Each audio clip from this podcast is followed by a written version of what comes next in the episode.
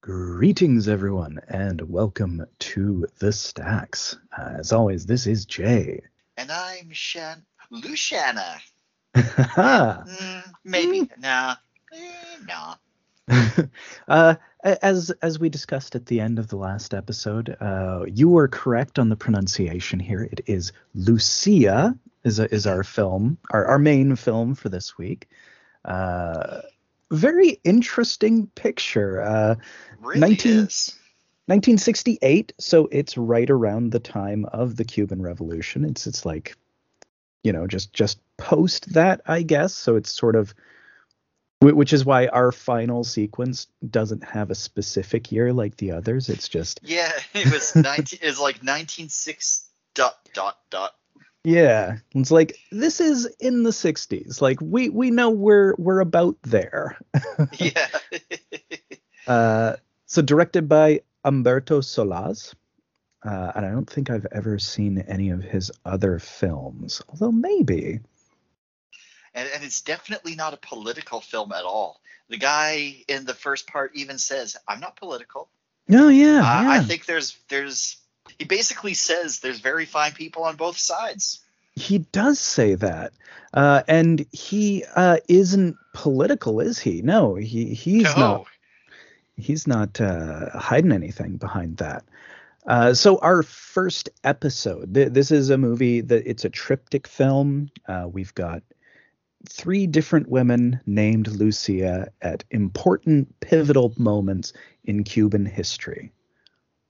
And I wish I had done some research on Cuban history because I there's a lot of context in these that probably went over my head, but at the same time, I was able to get the gist of it. I think the Yeah, gist I of think- what's important to these characters, rather.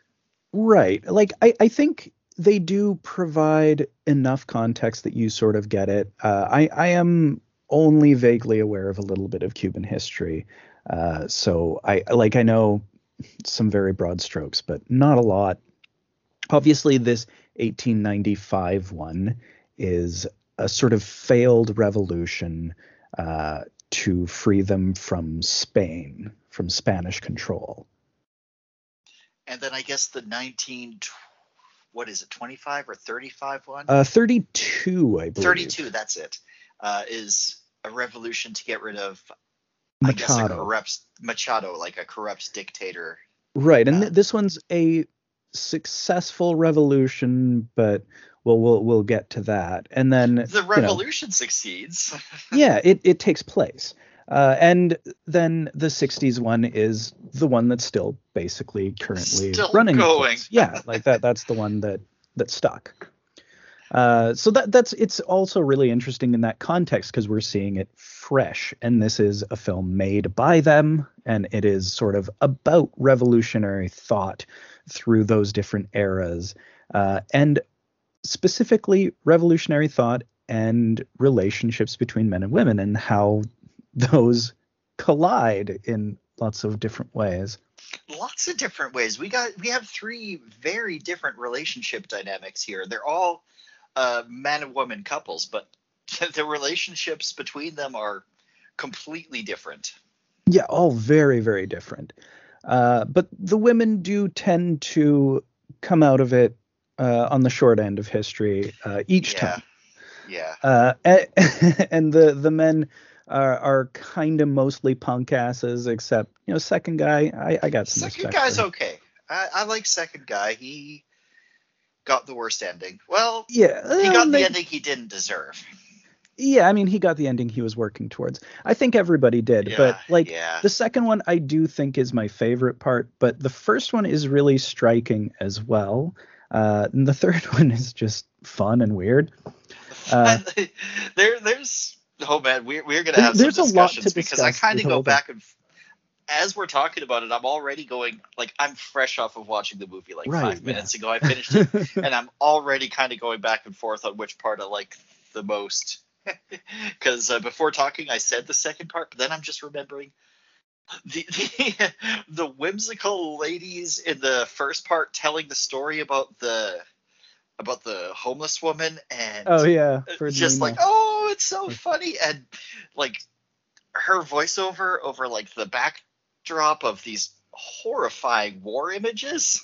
So jolly, yeah. well, Oh. so here we'll we'll we'll get started yeah, let's on let's this. Start because this is uh, this is gonna we're gonna be here a while.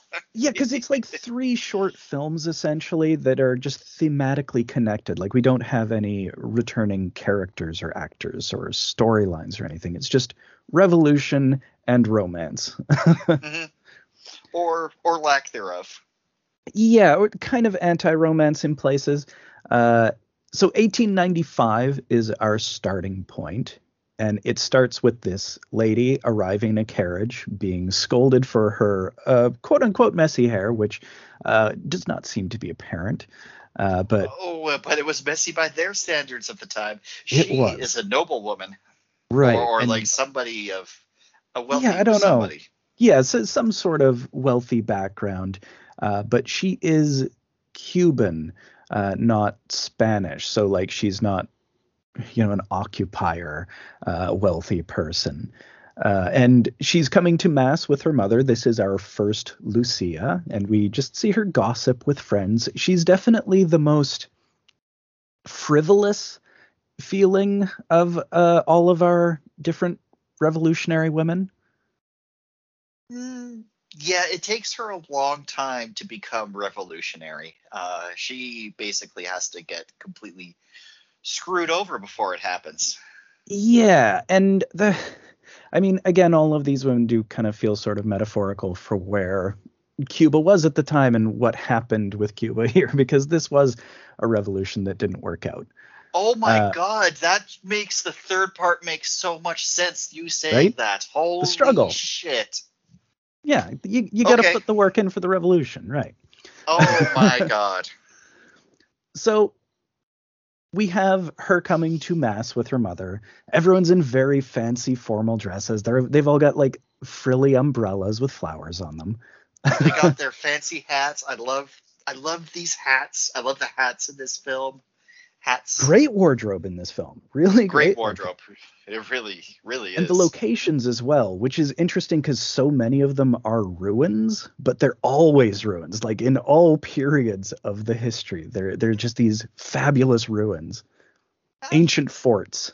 Yeah, yeah, lots of that. Lots of um, yeah, ancient forts, uh, ruined cities, giant churches. giant churches. Um, I, I think our first Lucia's night house is nice. yeah, That might be it. Might yeah. be I guess that's that's the kind of the the nicest place because like they are nobility, or something. Like they they have some manner of wealth. yeah they're they have they have it's not really clear or specified or maybe it is and we just don't know the context but they have They have they have status Well, they have a plantation, and they that's do own a key. plantation which is very important So, entering church, she runs into a man, and it's a very significant moment, like capital S significant. Uh, they Mhm. both like stop, and it's you know it, it's that love at first sight thing.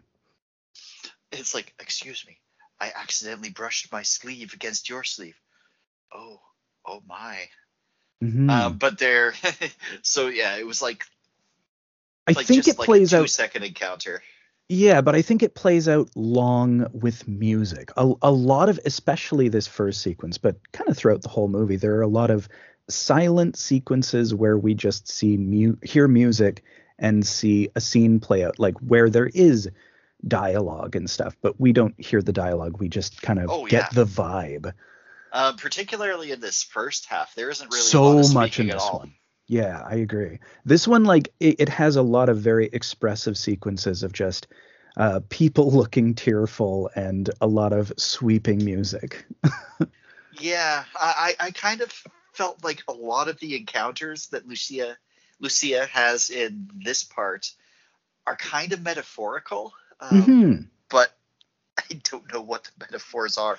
Like particularly when she's running from him inside the ruined church, and she could just get out at any time. Yeah, that one's weird. Uh, so she learns that he is new in town and that he's a merchant. And he's new in town. He's new in town. Uh, he he's a he's a capitalist. What are three other things about him? oh yes, uh, Raphael. Raphael, uh, and he's half Spanish, half Cuban, uh, and he's the one who is like, I'm not political. I don't believe in politics. It doesn't matter.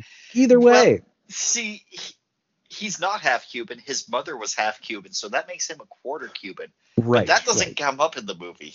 He Right. just says, "I'm basically Cuban." Right. He says he's just half and half. That that's his read on the situation. He's Yeah. one sixteenth Cherokee, you know. Uh, Yeah, he- he- exactly. He, can weigh in on the situation. Uh, and he's like, "Well, it doesn't matter who wins the war because I'm on everybody's side." Yeah, I, I win whichever way it works because I'm a capitalist. As I'm, I'm a merchant. As he's in the house with his uh, future fiance and her mother. Right. I, I think at this point he's not are- who are future fiance, but Oh so no, like actually, they aren't. You're right. yeah. So No, they never become engaged.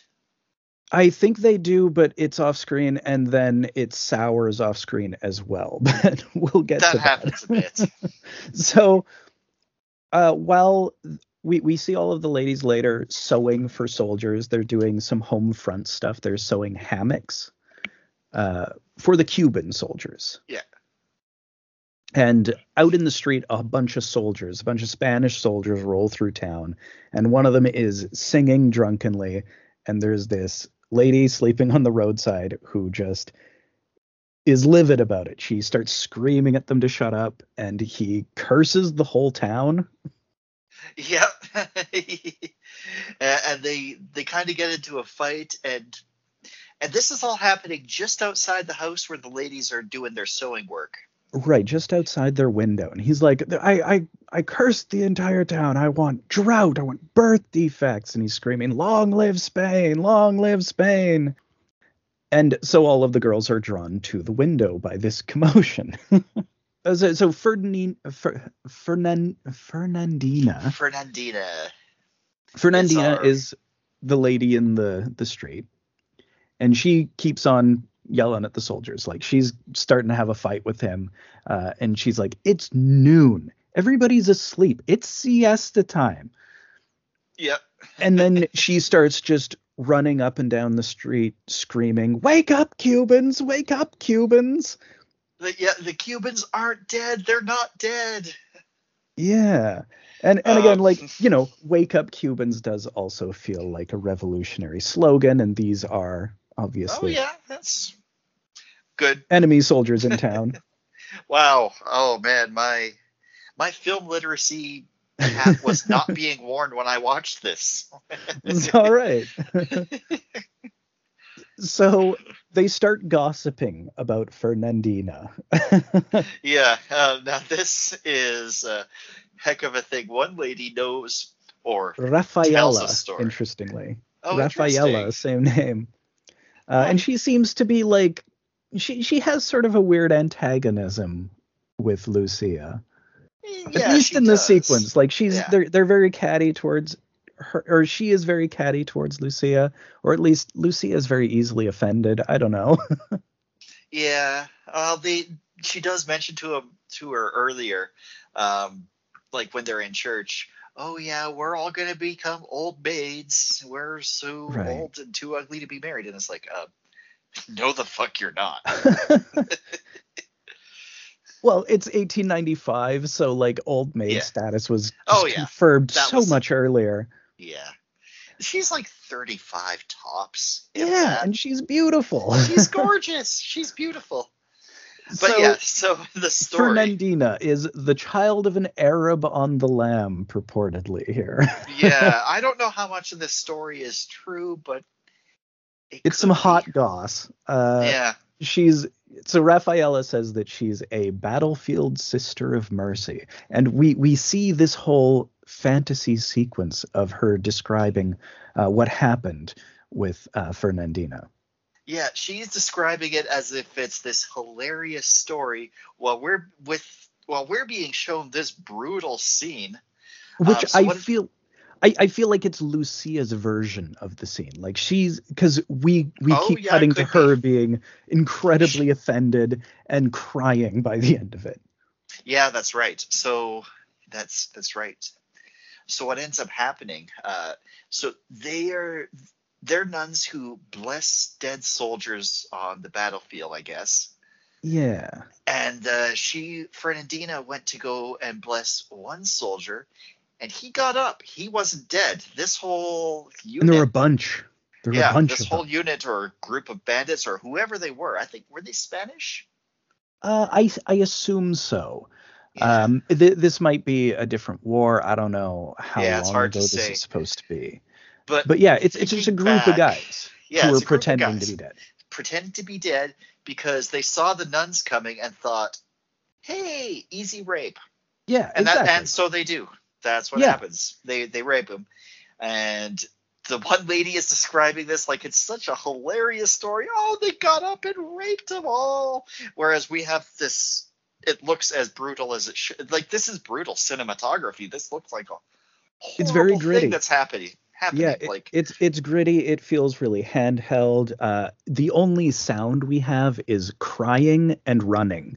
Like Yep. all other sounds are drowned out. They don't have any music in it. It's it's a very intense, very uh, expressive sequence. And I had a thought towards the end of this part that made me want to go back and look at the faces of the people who were raping her. Hmm. Um, because later on she tells Lucia, "Don't go, don't go," and I'm like, "Don't go. Why Right. would? Why would she know? Is she just being a crazy old lady, or is she? Oh fuck." But she does Please. know better. Mm-hmm. Uh, so Lucia is crying, imagining it, and then Yeah, we we cut forward to a rainy day where she runs into Raphael again. We we haven't even learned Raphael's name at this point. Yeah, no, not yet. He's only said, "Oh, excuse me, I bumped into you." Blah blah blah. Right. I don't even know if they exchanged l- words. They did might not have even said anything. I think it might have just played out over music because a lot of sequences do in this one. Or Uh, they might have, yeah, they might have said anything, but there was no recorded dialogue. Right. Who knows? Because that's what happens a lot of the time. You you just see people talking, but music plays over it instead of us hearing any dialogue. You know what? It's always a time when you know what they're saying. Yeah, you you, you don't really need to know. It, it's more the vibe. Yes. Uh, yes. So it's it's this really rainy day, and he offers to see her home. She's really hesitant about it, and then the rain starts to clear. So he's like, "Eh, I probably don't need anyone to see me home, but she gives him her, her name, uh, and. There, this is a weird exchange that seems very significant, and this is one that seems very specifically cultural because he says, "No, uh, your name really charms her." Oh yeah, she basically melts instantly. Yeah, and I don't get it. No, me neither. that's that's one I, It's like- I unfortunately do not get. But it's like Does this work?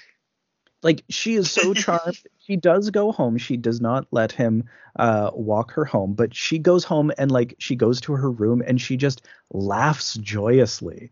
Like just pure joy. Yeah. And then of course before the next mass, she's very worked up while getting her outfit. She it, she needs to be oh just yeah, she's like so nervous. and and their mom and the sisters are all like, "What the hell are you doing? What's going on? Get, get hurry up and get ready. We do this all the time." Yeah. And she's like losing last hat. week. Yeah, exactly. and then you know she meets with Raphael and he comes to tea after mass i believe and this is where we have the talk about that he's he's half cuban half spanish you know technically yeah it's just it's, it's half and half more or less uh, yeah, he- no, I'm on both sides in this war. Yeah. I, I don't have a favorite. It's all good. I'm Whoever politically wins. neutral. Yeah and we hear that lucia has a brother who was sent to study medicine in spain and to get away from the war and Raphael starts in like, oh, so you know where your father's coffee plantation is? Do you do you know where that is? Like, could, could you like give directions to that? And he's like, she she Yeah. is totally oblivious. Like, I'm already like- suspicious of this dude at this point.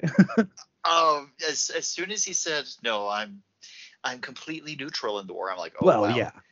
I, well, and then I didn't like him before he said that. Something about his vibe was off uh, when he was trying to get her to go trying to walk her home, but now for sure. Well, he was so insistent, and then Yeah. the the plantation thing, like when he starts asking about, like, oh, do you know the way there? Uh, it Yeah. I I was, was like, oh, this guy's scum. I know he's scum. Yep. And she's Yep. she's completely oblivious. She's like, oh, look at my beautiful orchard. yeah, yeah, yeah. Where's your plantation? And he immediately is like, oh, I love you. And he goes in for a kiss, and he asks her to marry. Yep.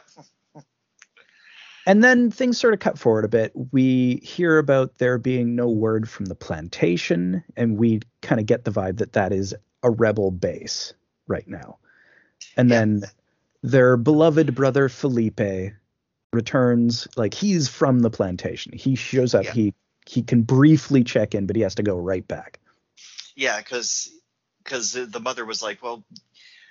I've, we've been scared sick. You haven't sent any letters in four days, and I'm like, from a plantation, really? And that's they kind of tiptoe around it, but yeah, there's Yeah. fighting or a base, a rebel base or something at this plantation.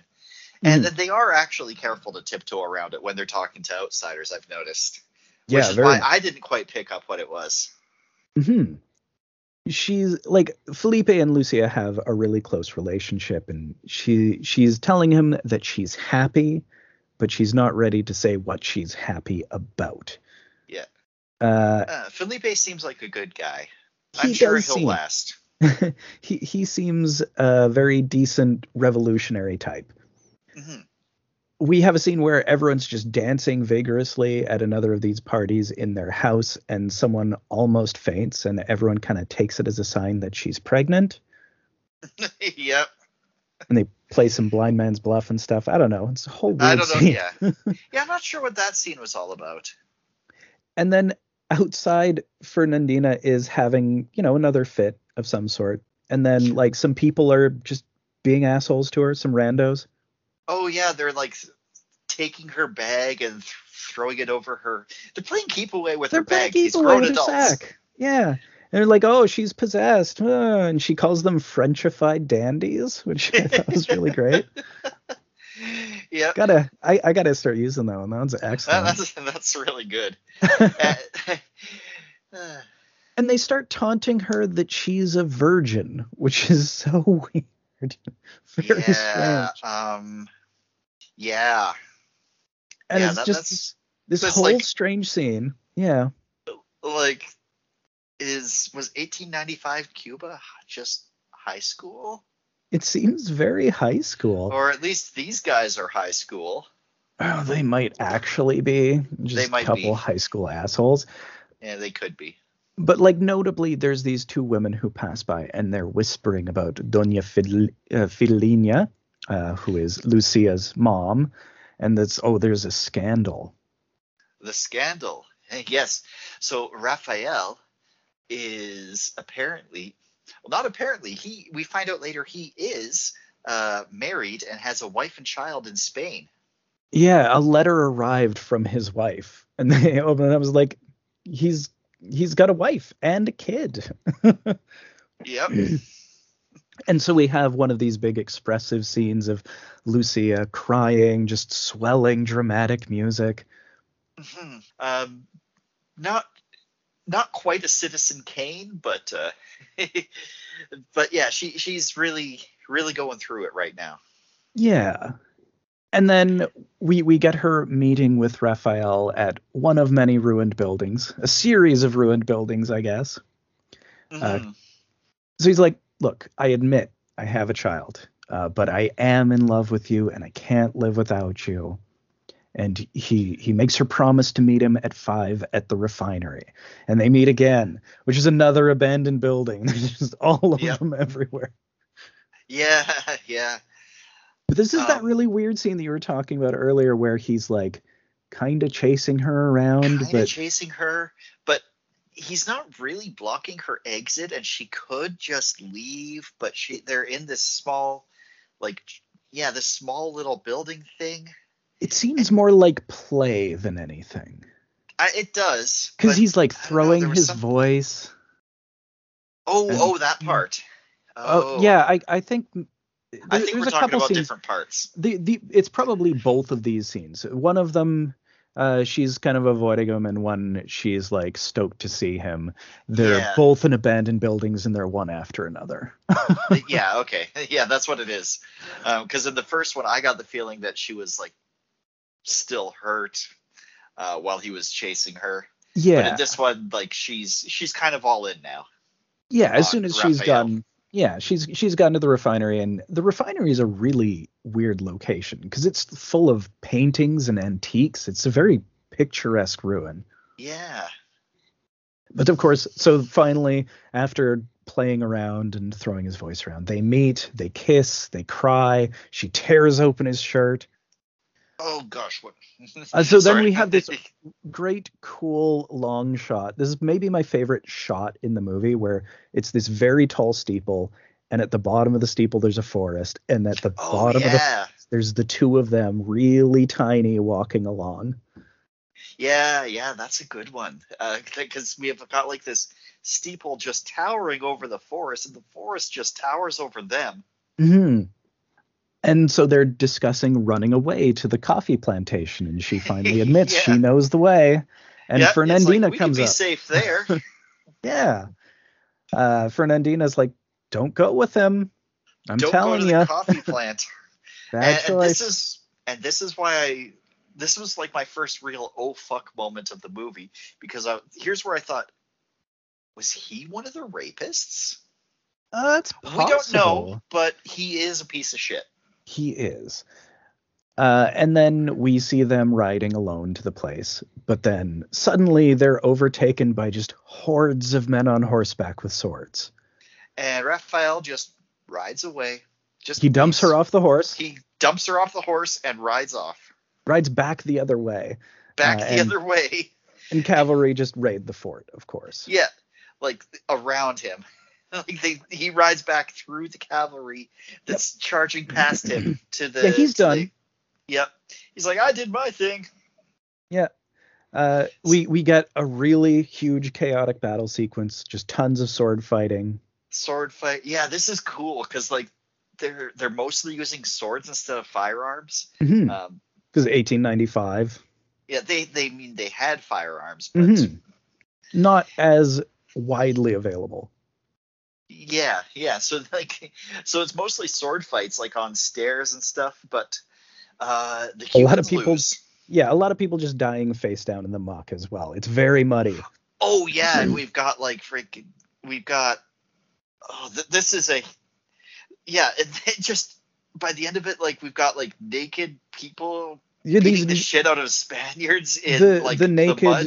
yeah, the the darker skinned riders just come up I, uh, when they hit the river. The these they ride in naked on horseback, attacking Yep. the Spanish. They're drowning them physically in the river. kicking the shit out of them, honestly. It's But pretty rad. And but they still lose. Right, and we we see Lucia watching the battle unfold and screaming for Felipe. yeah. And then it cuts um, to the next morning, or I guess later in the day. Who knows? It's the aftermath. yeah. The battle's over. The bodies are piling up. And it's interesting. the they it's played out totally silent. Uh, it's really blown out. Like the contrast is super high. So like the, the this sequence in particular, there's there's a few places in the movie that kind of play with contrast, but this one really blows out the contrast for this part to kind of I guess you know express the rawness of how she's feeling. Yeah. Is, is this like the part where she's kind of looking almost at the camera, like? Basically, of? yeah, yeah, and she she's wandering the plantation. She's looking for Felipe among the dead and dying, and she does find him. He is dead. He is not alive. And then we cut forward in time for one little kicker to this sequence to make it a little less uh, A dour, little- yeah. Give it a little bit a of a- little better. a little bit of an uplift. Uh, she's in all black back in the town square, and she's just wandering through this Christian festival in the plaza, looking for Raphael. Yep. And after after a while, uh, she finds him. He's standing in he's got a uniform. in uniform with medals and everything with other uniformed officers. Yep. And she runs up and she stabs that motherfucker to death. And the look on his face when he sees her coming. Is- yeah. Oh, It's he good. knows what's happening to him, and and it's not a clean stabbing. It is not clean. It's not pretty. It's he a few. suffered. and He she's suffered. just dragged away. Yeah, she she's dragged away screaming. Uh, and it's just like a hard cut and like boom. That's that sequence. Like, whoa. All right, that's Lucia. What a great movie. In 1932. Next part, 1932. So yeah, that that part though, that first part was It's There definitely was a the lot. harshest. Uh, Yes. it, it it really really builds up. Like it's a huge war melodrama, whereas part two is kind of a revolution romance. Mm-hmm. yeah. Two part two feels a bit more like a bit more personal, I guess. Yeah. Uh, Well, we don't have like the big scale. Well, I guess we should go into it. Yeah, so it's it's less it, it's uh it's the failed revolution section or or the revolution that didn't totally work out. Uh, and we start with our new Lucia in 1932, who's been sent away from the city to the house in the Keys. And I don't really know exactly where this would be. I guess we're still talking about the Florida Keys, I, I think so, but I don't really. I don't really know. But there are riots in town, so that's why she's been sent away with her mom. And No, she's been sent away with her mom so that her dad can cheat on her mom. Didn't you hear her mom say that? Yeah. So her mom is just constantly bitching and moaning about everything. just that's all she does. Uh, they Yep, came here too early in the season. There's no one to play bridge with, and she is like bitching and moaning a fucking streak, and then she falls flat on her face, and Lucia just dies laughing at her. like that's that's kind of our introduction to the characters. yeah.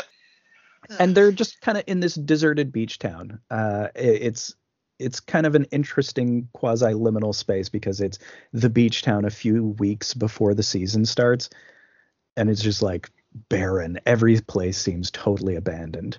hmm So, uh, mom has heard gossip that the husband is cheating on her with. Uh, un- unfortunately, a mulatto is uh, the the word she the used. word they use, yeah. yeah, uh, who could pass for white except for the hair. Uh, and she's just constantly on about this that the husband is cheating on her and that's why they're away. And uh, she, Lucy is sick of it. Lucy is so sick of it. Yeah, she's like, she's like, why? She basically like, why don't we just enjoy this? It sucks, but we're here, so let's, you know, make the best of it, kind of thing. Yeah, I th- this is the Lucia that I vibe with the most for sure because she's like, "Oh, this is so stupid, but I I just can't deal with this anymore. So I'm just gonna go wander around this abandoned beach town and sneak into abandoned buildings and just see what I can do. she, Have some fun. she totally does that, Yeah. and it's here she finds the best guy of our three uh, male leads, Aldo. Aldo. I was like, please don't let this guy be an asshole. I like Aldo not. a lot. He's good. He's, He's a good. good guy. He's, a So good he's a revolutionary. And Yep. he's like, let me tell you about the attacks I've been on. yeah. I, I came here to recover after I got shot while doing revolutionary things. Uh, yeah, we were my, my two buddies. We're we're a whole revolutionary cell. They brought me here after a security cop shot me. there were supposed to be five of us, but two never ever showed up. Don't know what Yeah. happened to them. Who knows? That's that's how these things happen in revolutionary circles. Yep. And he's basically healed up now, so he has to go back soon. And he's like, I don't want to, but this is a fight that needs to be fought. You know, he he is very true to the cause. yeah, he's he he's one of the he's one of the good revolutionaries. Um, Yeah, the the And- ones who actually believe in what they're doing. yeah, he totally believes in what he's doing, and he's working towards bettering things, and, and that he he's really going for a, a real thing. And she's like, yeah, okay, I, I'm into that, and she's talking about how sick she is of her mother's just constantly bitching about her dad. She demonstrates some flapper dancing for him. They they basically spark a romance. It's it's pretty sweet. hmm And of course, she goes back home and has another argument with with mom about dad cheating. yeah. yeah, that that's about their only interactions, I think, pretty much. Yeah, it goes back and forth a lot. Uh, th- that night, the revolutionaries slip away by boat. She watches them go. And mom, of course, gets sick of the keys, so they just go back to the city anyways. There's no riots. Yeah. Come on. I really like her sailor slash schoolgirl outfit in this sequence. Oh yeah, top notch. she's she's got like the the Madeline hat. Yeah. Uh, and of course, she meets up with Aldo because he's in town doing his revolutionary stuff, and she meets up with his revolutionary buddies. Uh, and I don't remember the third guy's name, but we've got Antonio and his wife Flora. Yeah, um, yeah, I don't remember the third guy either. He he does not he last to the it. end, but I don't remember like we don't see a scene when he dies. They're just sort of a jump cut, and he doesn't exist anymore. He's he's been nullified. Yeah, he he. I guess he just. we didn't see the or, mission. Yeah, we yeah. we lost that mission. Uh, but Flora is warning uh, Lucia that you know life about life as the the wife of a revolutionary isn't great and but it's like she's still and she decides like she's into it. She she's she's with him full tilt. She's with the revolution. Yep. And they're um, planning their next attack during all of this of course. Yeah. She's so into it that she even vandalizes her own va- workplace bathroom. Well first we see them sleep together. And it's it's a very significant moment. They he says that she's his first, and that he's not ashamed to admit it. Uh, there, he he really has no toxic masculinity, unlike hmm. uh, certain other uh, male lead oh, later on. Oh, I have words about that guy. Ooh, we're gonna get into it so we see her get this job, and this is actually the opening shot of the segment is also her at this job, interestingly, and then it flashes back. Yeah, we we do get a lot of we do get a lot of jumping around in time a bit, uh, especially well, no, not this a lot, one. but we do get some, and it's and it doesn't really tell you that. I found it a little hard to keep track of at first. Yeah, it but never yeah, really she, expresses how much time has passed. There's no real way to tell. It's just, oh, I guess it must be later. it must be later. She was she was just a little pregnant. Now she's very pregnant, but it's still 1935, I guess. Yeah, and oh, uh, that one guy died. I guess he's not there oh, yeah, anymore. he's not there anymore. just his girl. Uh, but so it's at this job where uh, we see her write anti-government graffiti on the bathroom walls. She and Flora, they both work she, there. Yep, yep. And the supervisors flip their shit. Oh man, they get so chewed out. Oh yeah, it's like we're gonna take everybody down to the police station. Yeah, and there's like this one older lady who saw them doing it, and she's just especially being harassed by the boss ladies. But they all have worker anti-boss solidarity. Yes, they they they don't rat. Yeah, they they've got the solidarity. The it's it's they're they're all real revolutionaries. Uh, in this sequence, we also have a lot of sequences where she and Aldo are just having romantic cuddles on the roofs of an ancient fort at night. It's just so great. Mm-hmm. this is the real revolutionary romance section. This is the sequence that's just like, ah, oh, I'm having a good time. Revolutions are cool. if you're uh, not the guy who got, dies off screen. Right. So then we have this great sequence. This is sort of the big clash sequence of this movie. There's a bunch of cops in a theater watching a stage dancing revue practice, I guess. That's that's what I'm guessing. There, yeah, that's what it looks practice. like. It feels like a practice, and these cops just waltzed in to watch it, but they're they're heckling it. They're they're drunk and they're shit. They're cops. Yeah, and it's like a, a kind of like a, a, sexy revue. So they're like all sort of semi-nude. Yeah. And all the revolutionary guys come in are three guys. Uh, two of them with Tommy guns. Aldo just has a pistol. Uh, and yeah. meanwhile, there's a big worker revolt. We see uh, uh Lucia and Flora and all of them uh, with anti-Machado banners going down the street. Yeah, marching down the street, and the cops show up and do what cops are gonna do. Yeah, there's like dri- ride ride by on horseback clubbing of protesters and stuff. Mm-hmm. Uh, but we also see the revolutionaries open fire on the cops in the theater, and there's a big firefight. There was a firefight. Huge firefight. Big but firefight. the revolutionaries kill all of the cops, and all of them do get out. This 'Cause time. the- yeah, the we we do see all three of them get out of there, and I assume yes. we didn't see that guy get wounded or something that he dies because it's right after this that he's gone. I don't recall. Um, we we kind of just flash forward to the end of the revolution because it's like we see the the protesters being clubbed, we see them gun down the cops, and then it's like they wake up the next day to bells ringing. Yeah, basically. Well, I don't know if it's the next day or if it's It just can't be because he's It dead by be. then. but yeah, bells ringing. Uh, Muchado has fallen. Machado. Uh, yeah, they've won. Yeah. Uh, Yep. But it's not going super great, and it kind of corrupts fast. Yeah. See, so I didn't know.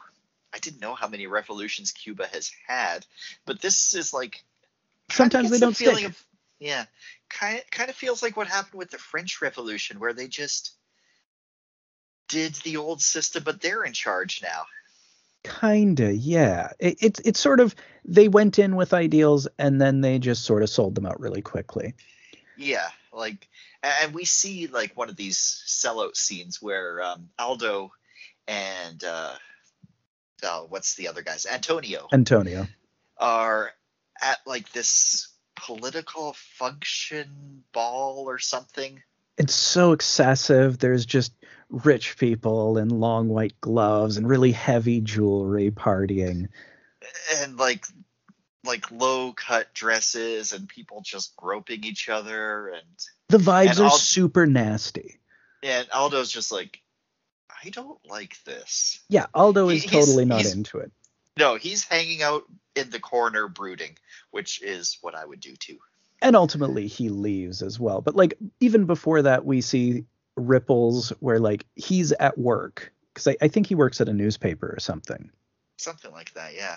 And we see this elderly guy crying because he's been fired from his job of like 40 years uh, for some new revolutionary guy to just be slotted in to his position hmm uh, and we we see Aldo kind of reacting to that and being like, huh, I don't know if I like this. And Antonio shows up and we learn that he's been cheating on Flora and is just like total scumbag. Yeah, he sucks. and we cut to uh, Flora and Lucia at their place. And it's like 10 days after the revolution. And they're like, maybe being a wife of a revolutionary isn't so rad. they they haven't heard from either of the guys in 10 days they're starting to both realize like we live in a shitty flop house and there's ants i hate this house yeah. Oh, their their house sucks. it's pretty gross i mean like when you're living the whole revolution lifestyle maybe it seems romantic right yeah, well, you know, I could I could see that, yeah, but now you're trying to just live a real life in it sucks. yeah now it's 10 days after the revolution they haven't even seen these guys it's not cool living here and Mhm. flora is suspicious of her husband she's very right to be Yep. Um. And then this is when we have that party and Yeah, all the those being party. discussed and then we see all of them kind of partying later together like the two couples Mhm. because you know third guy's been lost and aldo wants to reminisce about him felito that's okay. Yeah, Felito. And the other two, uh, Flora and Antonio, are like, dude, come on, man. We're trying to have fun here. you're ruining the party remembering the past and it's like, and Aldo and Lucia are like, come on. We have friends who died for this, and we're just didn't We're even change anything. We're just, yeah, Yeah. we're upset. we're like We're the revolution's revolution's already sold out we're so disappointed and Al- aldo has a really great line they're playing us for chumps what's wrong with you let the dead go fuck themselves Yeah, yeah. Um, And Antonio finally is like, look, yeah, it's all a pile of shit. I know, but you know, I want to sell out. And just the, the party collapses.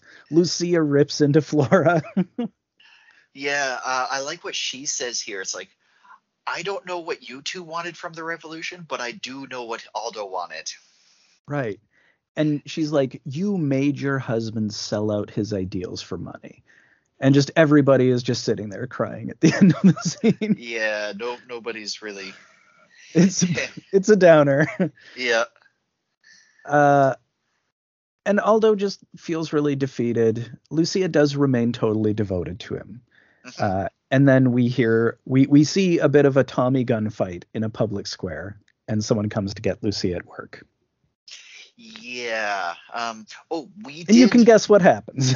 you, you can absolutely guess what happened, but we did miss a very important thing that Lucia is pregnant Oh, with yes. Aldo's kid. That's right, Um, and has been for some time. has been Yeah. for some time at this point. It, it's the like in the flash forward when that one guy dies off screen, uh, she Yeah. becomes more noticeably pregnant.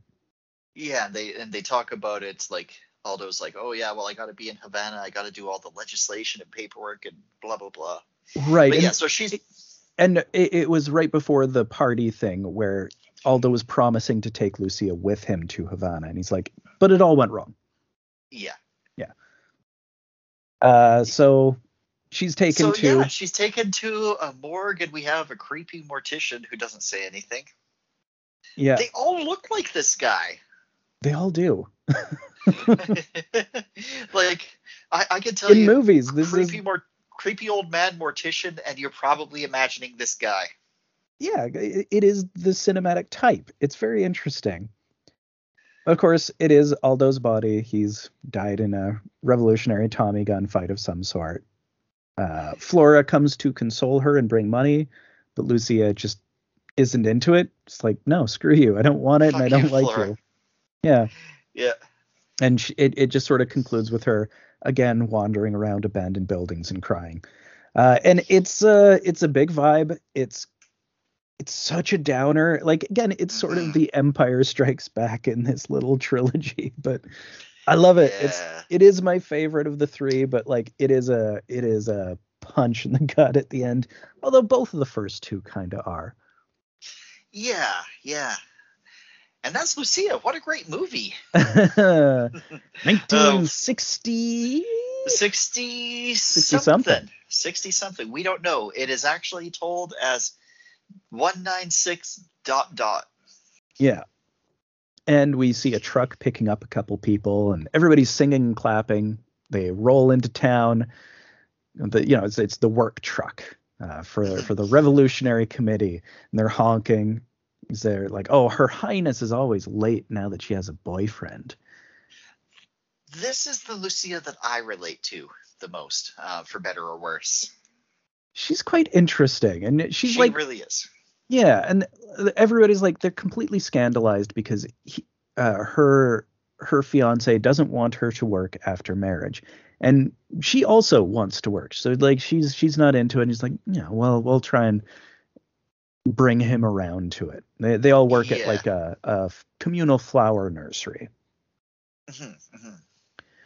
uh, Uh, and communal, of course, being the key word because yes, everything is, now. post-revolutionary. Yes. Yeah. Uh, and and this is big on revolutionary. Uh, revolution is a really important concept that they're talking about through this whole thing. And we get this flashback to her meeting her man Tomas. And Tomas is a piece of work. he sucks. I think I hate him more than I hate Raphael. How do you feel between Tomas and Harge? Uh, Tomas is a Harge without resources.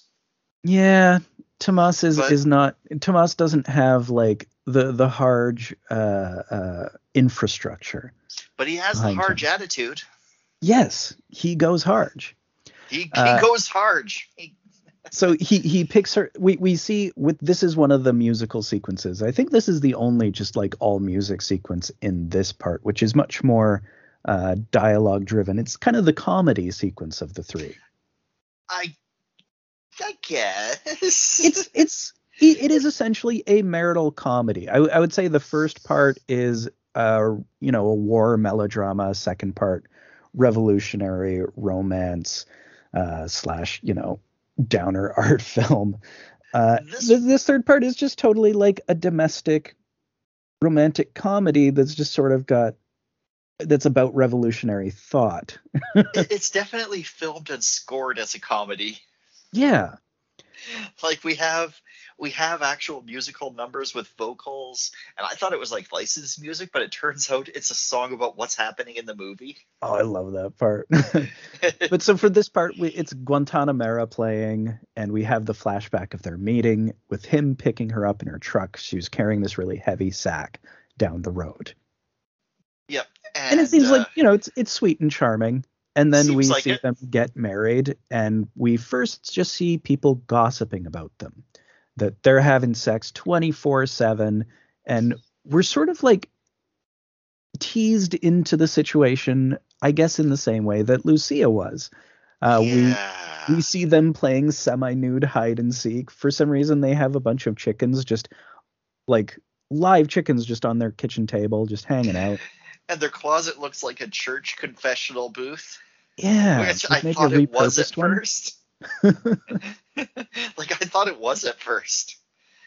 Uh, yeah, but yeah, like be, they they never leave the house right yeah, now. and it's it seems like it's sort of just honeymoon stuff, and it's very sweet. And then finally, they go out to one thing. They go to a dance party, and she's hanging with Angelina, who's sort of like the the boss. Like she and uh, Flavio are kind of the the people kind of in charge around here. They're kind of running the the commune.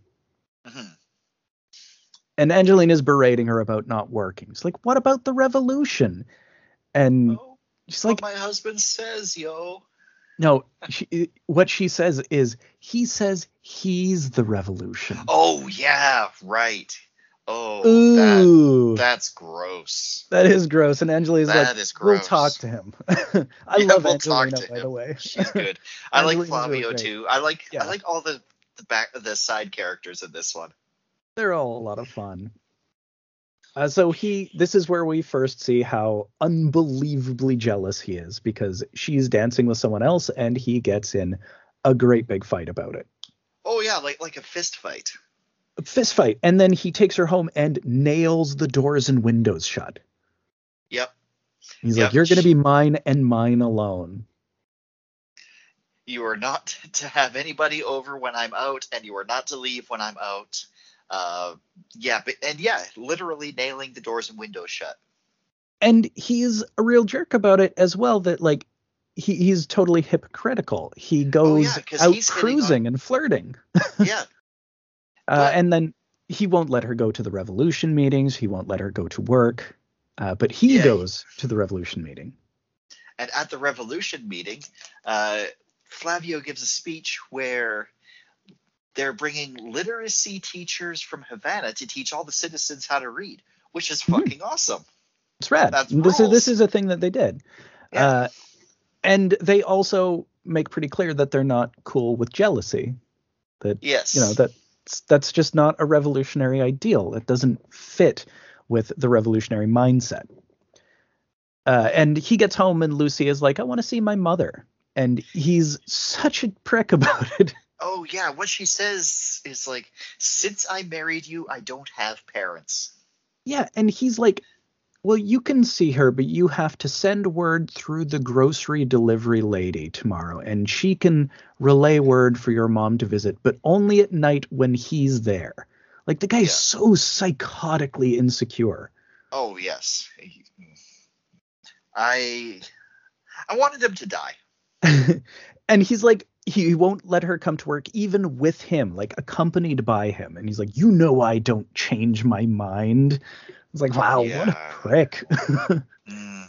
and then the literacy teacher of course shows up on their doorstep he's been sent by flavio to teach lucia to read And Tomas is like, "What the hell? I know how to read, and she's my wife. She doesn't need to know how to read." And the guy's like, "Listen, this is this is revolutionary. not optional business for any of hmm. us. We all have to. We are all doing this, and you like- have to do this too." Yeah, and he's it, that that's absolutely absurd. I'm going to take you with me to Flavio, and we'll we'll deal with this. And Flavio's like, Flavio shuts him down. Yeah, Lucia can't read or write. She is a victim of Yankee imperialism. yeah, yes. And Tomas is like, yeah, but she's she's mine. He doesn't even have an argument. He just says no a whole bunch. Yeah, he's like, I don't want him sleeping at my house. It's like, well, I don't care. It's part of the program. this is government business. Screw you. Yeah, yeah. He he gets to sleep at your house, and well, they don't have life. to feed him, I guess, because of how the system works. He right, gets exactly. fed. They get their rations. Yeah. Or however, I don't I don't know how that works. I don't know because I mean they're all just kind of working together. Yeah. But we have this montage of Lucia learning, and she she starts to learn language and uh, the the alphabet and stuff. Uh, and then we also get Tomas and the teacher just driving together, and he's still just constantly being a prick. he's, the teacher's, yeah, like I, I have a girl back in Havana, and Tomas makes this crack about, oh, I thought you boys in Havana only lived off older women. and the guy just looks at him like, it's like, what? what is your fucking deal? We this is it's a revolution. Do you not get this? Yeah, like uh, and they get back, and Tomas has heard that Angelina came to visit and talked to Lucia, and he loses his mind. He loses his fucking mind. It's not even a guy coming over.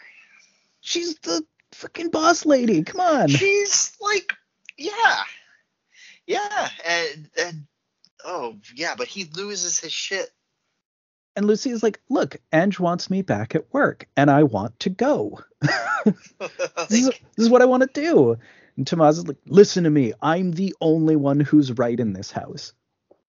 And like yeah, he... it's it's almost an office gag. It pulls back and the teacher is there in the same scene. yeah. and, Just like oh, go ahead. The the whole time that the teacher is teaching her, he's at the table just glaring at them the whole time. Uh, Smoking a cigar. montage. Yeah. Uh, so Flavio and Ange are discussing the problem. And they're like, yeah, I mean, this is how Tomas's dad was too. This is a generational thing. This is really deep set. And this guy is a mule. He practically he eats grass. Change. Yeah. yeah. is what Flavio says. Yeah. They're like, this guy will not change. This guy yeah. is not smart. He's not. He's dumb. He's he's doesn't he's, get it. He is a prototypical dumb macho guy.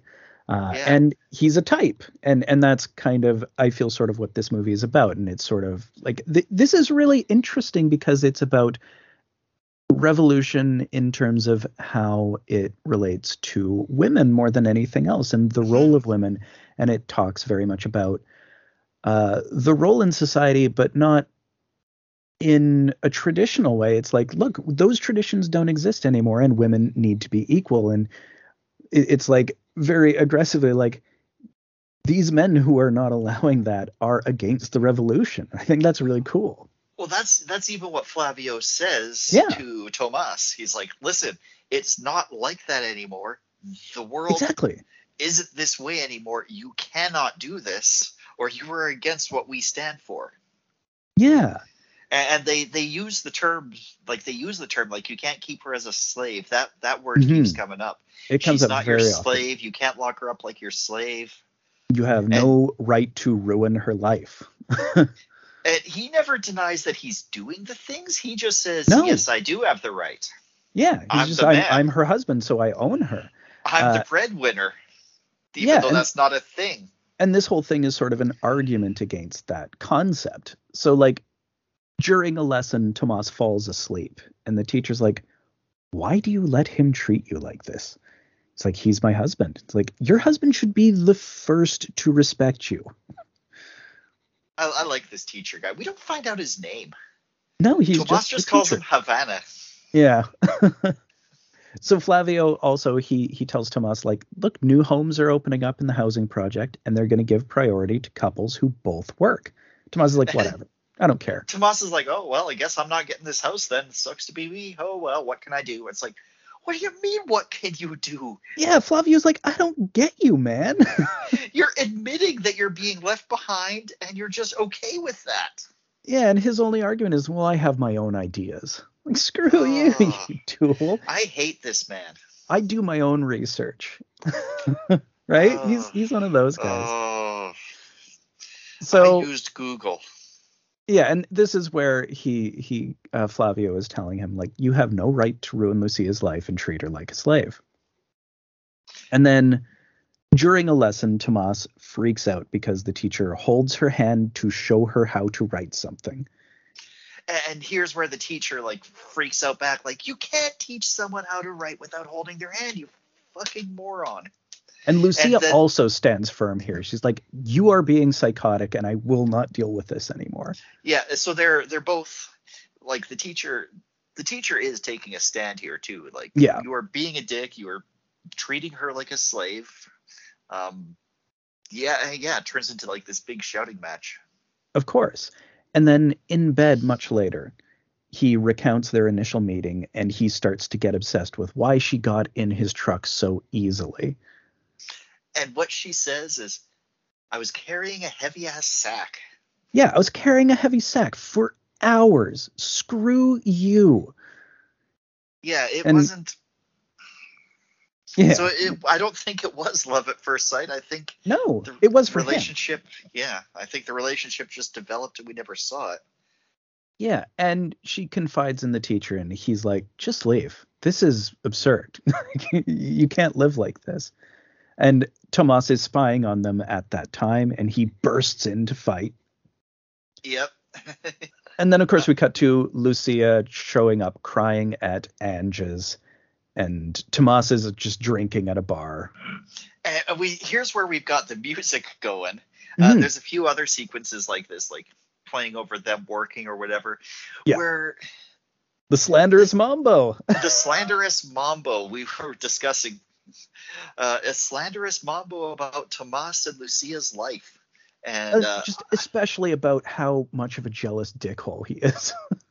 yeah, something like, and he's so jealous, he's the laughing stock of the town.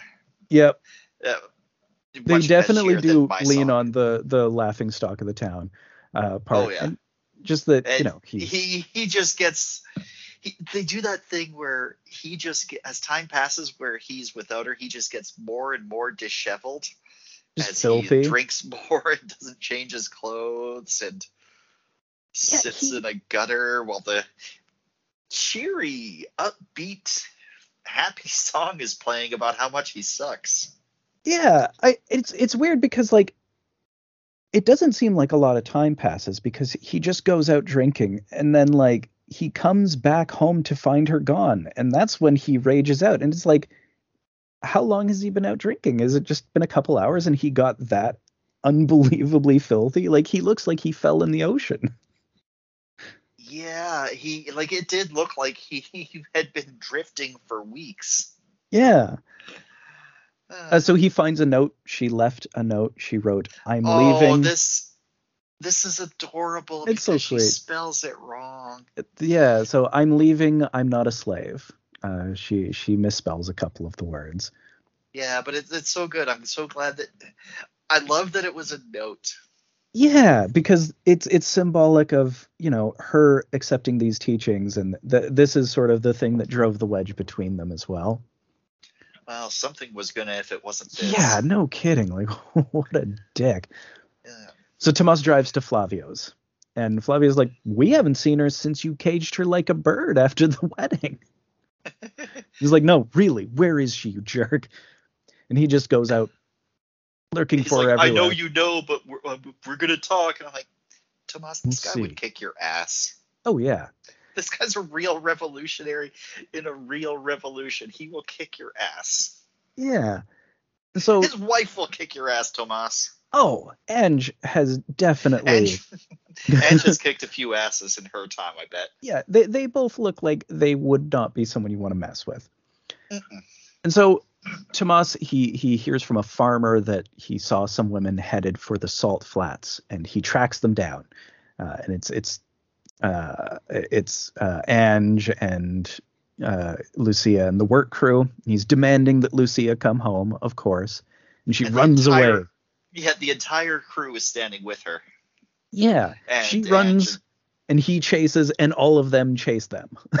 yeah, they, they they pin Tomas down. Or She climbs up- Yeah, she climbs up on top of a pile of salt and screams at him, I don't love you anymore, go to hell, as they subdue him. And this is when we get the second part of the jealousy mambo. Yeah, where we find out that uh, she's allowed to work now, but she can't live without him. Which, Somehow. And him hilariously my my favorite shot of this is him sitting in the surf like he's on the beach he's sitting in the waves crashing he's crying and he's trying drunkenly to listen to a seashell and failing Oh yeah, yeah, he's trying to listen to a seashell. This guy, this guy is everyone's high school he's homer boyfriend. simpson No, Homer Simpson wouldn't cage Marge up like a bird. no but he's got a homer simpson-esque kind of energy like this is a homer simpson ending like this is marge walking up to homer on the beach at the end of Oh some fight they had God, it is because Lucia walks up. Um, she's like, "Okay, I'll take you back, but it can't be how it was before." And he's And like i he's knew like- you'd see your mistake And He's it's like, no, no, listen. listen. I want And to work. I want to be useful. He's I- like, I refuse.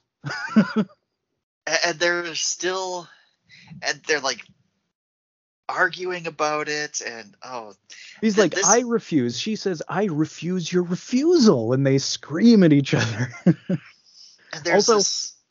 Sorry, Please. go ahead.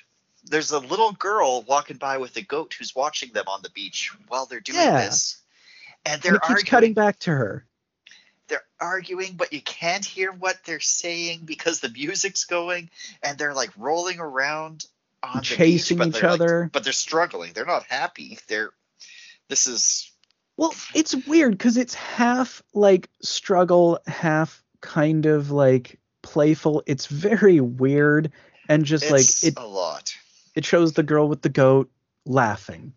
Yeah, like her she watching them she's and she seeing a whimsical thing, Yeah. and it's just oh, boom, the, the music swells, and that is the that actual is the end. movie. Yes. Oh man, what a.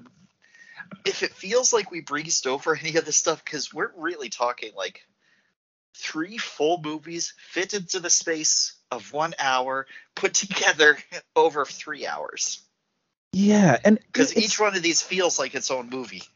yes, each one is its own complete arc uh, Comple- with yeah, a full yes. group of characters. um, uh, conflict resolution. Yes. And the the thing is, they're all pretty experimental. Like we have a lot of those long sequences of music and images without uh, dialogue or a lot of moving forward in the story. It, it lives leaves a lot of time for expression, so it's a little easier to get through all of the plot machinations of three stories. Yeah, yeah. Um, a, a lot of time was spent on like the the fight sequences or the battles, the Yeah. ones that happen. Yeah, and Uh, it's I mean they're just chaos. It, it's it's very realistic Yeah. war sequences. Yeah, yeah. Um, you can't tell what's going on. It's like, oh, that guy's beating up that guy. That guy's beating up. Who's on that guy's side? And you don't know I- any of these people. Like we've never met any of the characters involved. I would fail so hard if I went to war because it's like, oh shit, is this guy on my team or is it on their team? Is he on my team or on their team? Sploom. Oh, he was on their team. Uh, Yeah. Well, that's the end of my story. Yep, th- that's how it be. But yeah, quite yeah. quite a Great film. movie. It's really Um, great. Strong recommend. You could actually, if you wanted to, like, and I almost thought about doing that, watch the three parts individually, but Mhm. they do need to go. They do work together. And yes, it they, they does form a like larger concept of the revolution. revolution. progress of the So, revolution. yeah, Yeah. yeah, and and it was done in like the '60s, so Castro was young. Yeah, this they didn't 68. know that Castro was going to like be Just- the Cuba guy forever. Just live on for so long. Yeah. Yeah, like, They, they, it was when they made this, everything I think was still up in the air for them. Yeah, probably. Well, that's why it's 1960 dot dot. Something, yeah, yeah. Yeah. So, uh, for our next film from this stack, uh, do we do the next one in this box, which is After the Curfew? Uh, that is an Indonesian film about uh, freedom fighters in the in- Indonesian Revolutionary War, uh, just you know trying to adjust to life in Indonesia after the war. Oh, here, actually, I've got the uh, the back of it here. Mhm. Giving voice to the anguish of a nation fighting for its soul. Uh oh. Usmar Ismail's After the Curfew follows the descent into disillusionment of a former, former freedom fighter who is unable to readjust to civilian life following the revolution that gave Indonesia its independence from the Netherlands. I didn't even know that they were part of the Netherlands. Steeped in moody atmospherics and psychological tension, this film struck its national cinema like a bolt of lightning, illuminating on screen for the first time with unflinching realism the emotional toll of Indonesian society's post colonial struggles. Whew, So we have that sounds like it's going to be that. Uh, So it's going there's- to be heavy. there's that versus Afterlife, which is a Japanese movie, and it's like uh, after you die, you go hang out with this little independent film crew, and they uh, they they have this little setup where you relive and uh, re-experience your favorite memory, and like they they create uh, a film set version of it and you get to be in it. And then they t- make a little small film for you to take with you to the next world. And it's Interesting. yeah and it's a movie about the people who work there. It's a really beautiful movie. Uh, this is one i have seen a couple times before. It's great. Okay. Why don't we put that up next All right. and uh, we'll get to the others yeah, sooner get or later The others at some point. Yes. all right cool so any further thoughts on lucia before we move on to our second part Oh boy. Um, it's a big thing like there's oh, is so, so overall, I guess- i uh what which is your favorite part on reflection now Um, I keep going back and forth. Oh, I didn't really get to how the third Lucia was the most like me because Mm. I've been there. Mhm. I've been been, in shitty relationship. yeah, I've been in a, and, and I understood, and, and I get how it's hard to leave, um, even when you've had your independent spirit completely crushed, and how it's like, well, Perhaps maybe- because you've had your independent spirit Yeah. completely crushed. Oh, Yeah. definitely. No, Yeah. no, Yeah. perhaps about it. That's the Right. reason. And how like you're like, and then when you do leave, it's it's so hard. It's like, well, maybe I could just go back, but but don't go back. Don't don't do it. Don't go back. Yeah. if you've left and it's an abusive relationship, stay out. She keeps saying like, well, maybe he'll change. Maybe he'll change. He won't change. Even after the end of the movie, we this guy isn't going to change. This guy he is does not seem like suck. someone who's going to change, but like the revolution might force him to. Or he might, uh, you know, get killed in the gunfight, and she can do what she wants again. I suppose. I mean that that, that worked out for the the second girl, but she didn't want Aldo Well, I don't gone. know if she Would have been fine if it was It on didn't work out for her. Yeah. No, it didn't. Well, who knows? We didn't see what happened with her. She just was upset. I Uh, imagine it didn't work out for her. I mean, things didn't go great. All right, Yeah. so uh, we'll head on to our next part.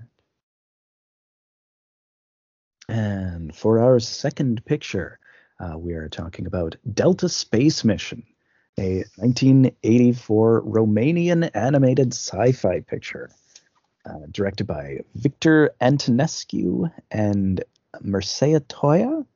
I think I'm saying those right. I don't know for sure. Apologies. I have no idea. Uh, this movie's a trip, though.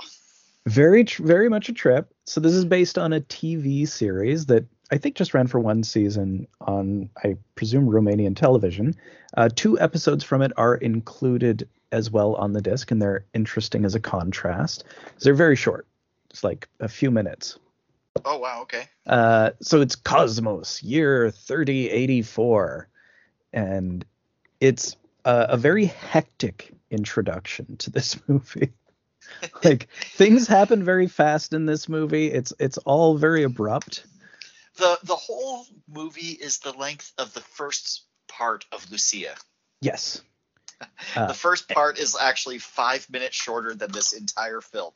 And it's just a big galactic adventure. Like a lot happens in that length oh, of yeah. time.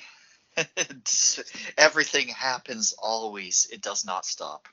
So the, we we've got two young astronauts that we're introduced to by a voiceover saying, "I hope you will like these young astronauts that we're introducing you to." Dan I hope and we can Owana. be friends with them. Yeah, Awana doesn't do anything in the film. Awana does nothing in the movie. Uh, Dan and Awana are kind of the main characters of the TV series. Dan does some stuff, but he's also not the main character here. I think the main character is the little frog dog thing.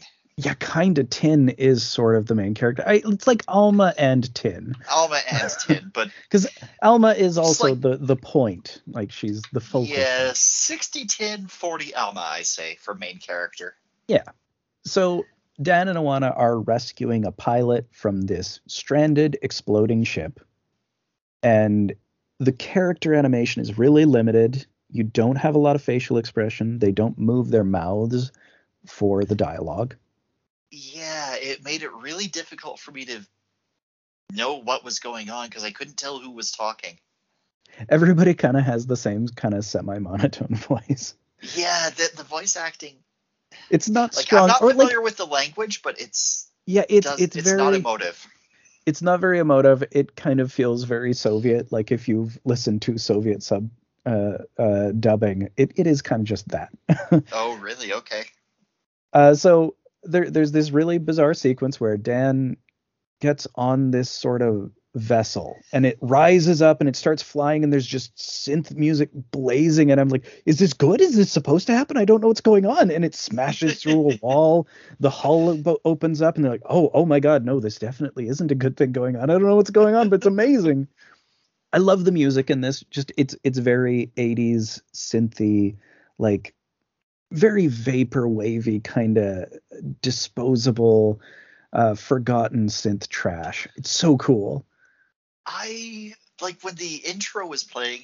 I thought I was listening to an, a song from like the NES era video games. yeah it's got a real video gamey pulse to it commercials uh like uh inspirational videos like and anything from like the the really cheap synth stuff that was kind of crammed into every uh low quality commercial property in that period. Mhm. but like the perfect version of that and is just like constantly blazing. But anyway uh, dan and awana they evacuate. They get out with the pilot. Uh, the narrator tells us we don't actually see it. The ship explodes. Yeah, and they go we back do to see Earth. a lot of stuff, but a lot of the important stuff we don't see it. The narrator just tells us. yeah it's weird we we just get uh, we we get the stuff that was the most fun to animate so we get a lot of really Yes. fun uh robots and I feel uh, like they animated the film first and then built a story around it because a lot of the times the stuff that's being animated is not acknowledged by any of the characters. Like somebody drops a tool at one point early on and nobody even says anything about it and it explodes. there's just some walk weird by. stuff yeah like it's it's very chaotic it does feel like they kind of just had to paint over some stuff because maybe they ran out of money that seems very likely could be. uh so now we meet alma and her space dog frog he's called a dog an alien He's called dog a dog, uh, but he definitely looks more like a frog. He has two big, long frog type legs, no front legs or arms of any kind, and He's his body yellow. is vaguely frog shaped, Mhm. kind of. And he's got like two eye stalks sticking out of his Yeah. head. and This is debatably our main character. Very important character. He is the one who kind of solves things at the end. Uh, Alma is his owner, and she's a reporter. Uh, she's from another solar system, I believe. Op is where she's from. Yeah, that's right. Op. Op with two P's, and she's come to Earth. Op. Yeah. Yeah, and she's come to Earth to report on the launch of this Delta space mission. I really like her ship. Her ship has as much personality as Tin. It's got these cool legs it can walk around on. Oh yeah, the robot legs. Mhm. yeah, that. Okay, the ship is pretty cool. Uh, yeah, it's like an egg-shaped ship that's got these legs, so it looks like a walking egg. Yeah, it's it's kind of just a teeny little ship, like four seater. Uh, I love the backgrounds in this. It's funny because like the the character animation is so limited. The face is very inexpressive. There's very little movement in that regard, but like beautifully painted backgrounds, like Oh, gorgeous yes. Soviet bloc space. Like if, if you've seen that sort of stuff, like any classic uh, cosmic Soviet stuff, it's that style and it's so gorgeous.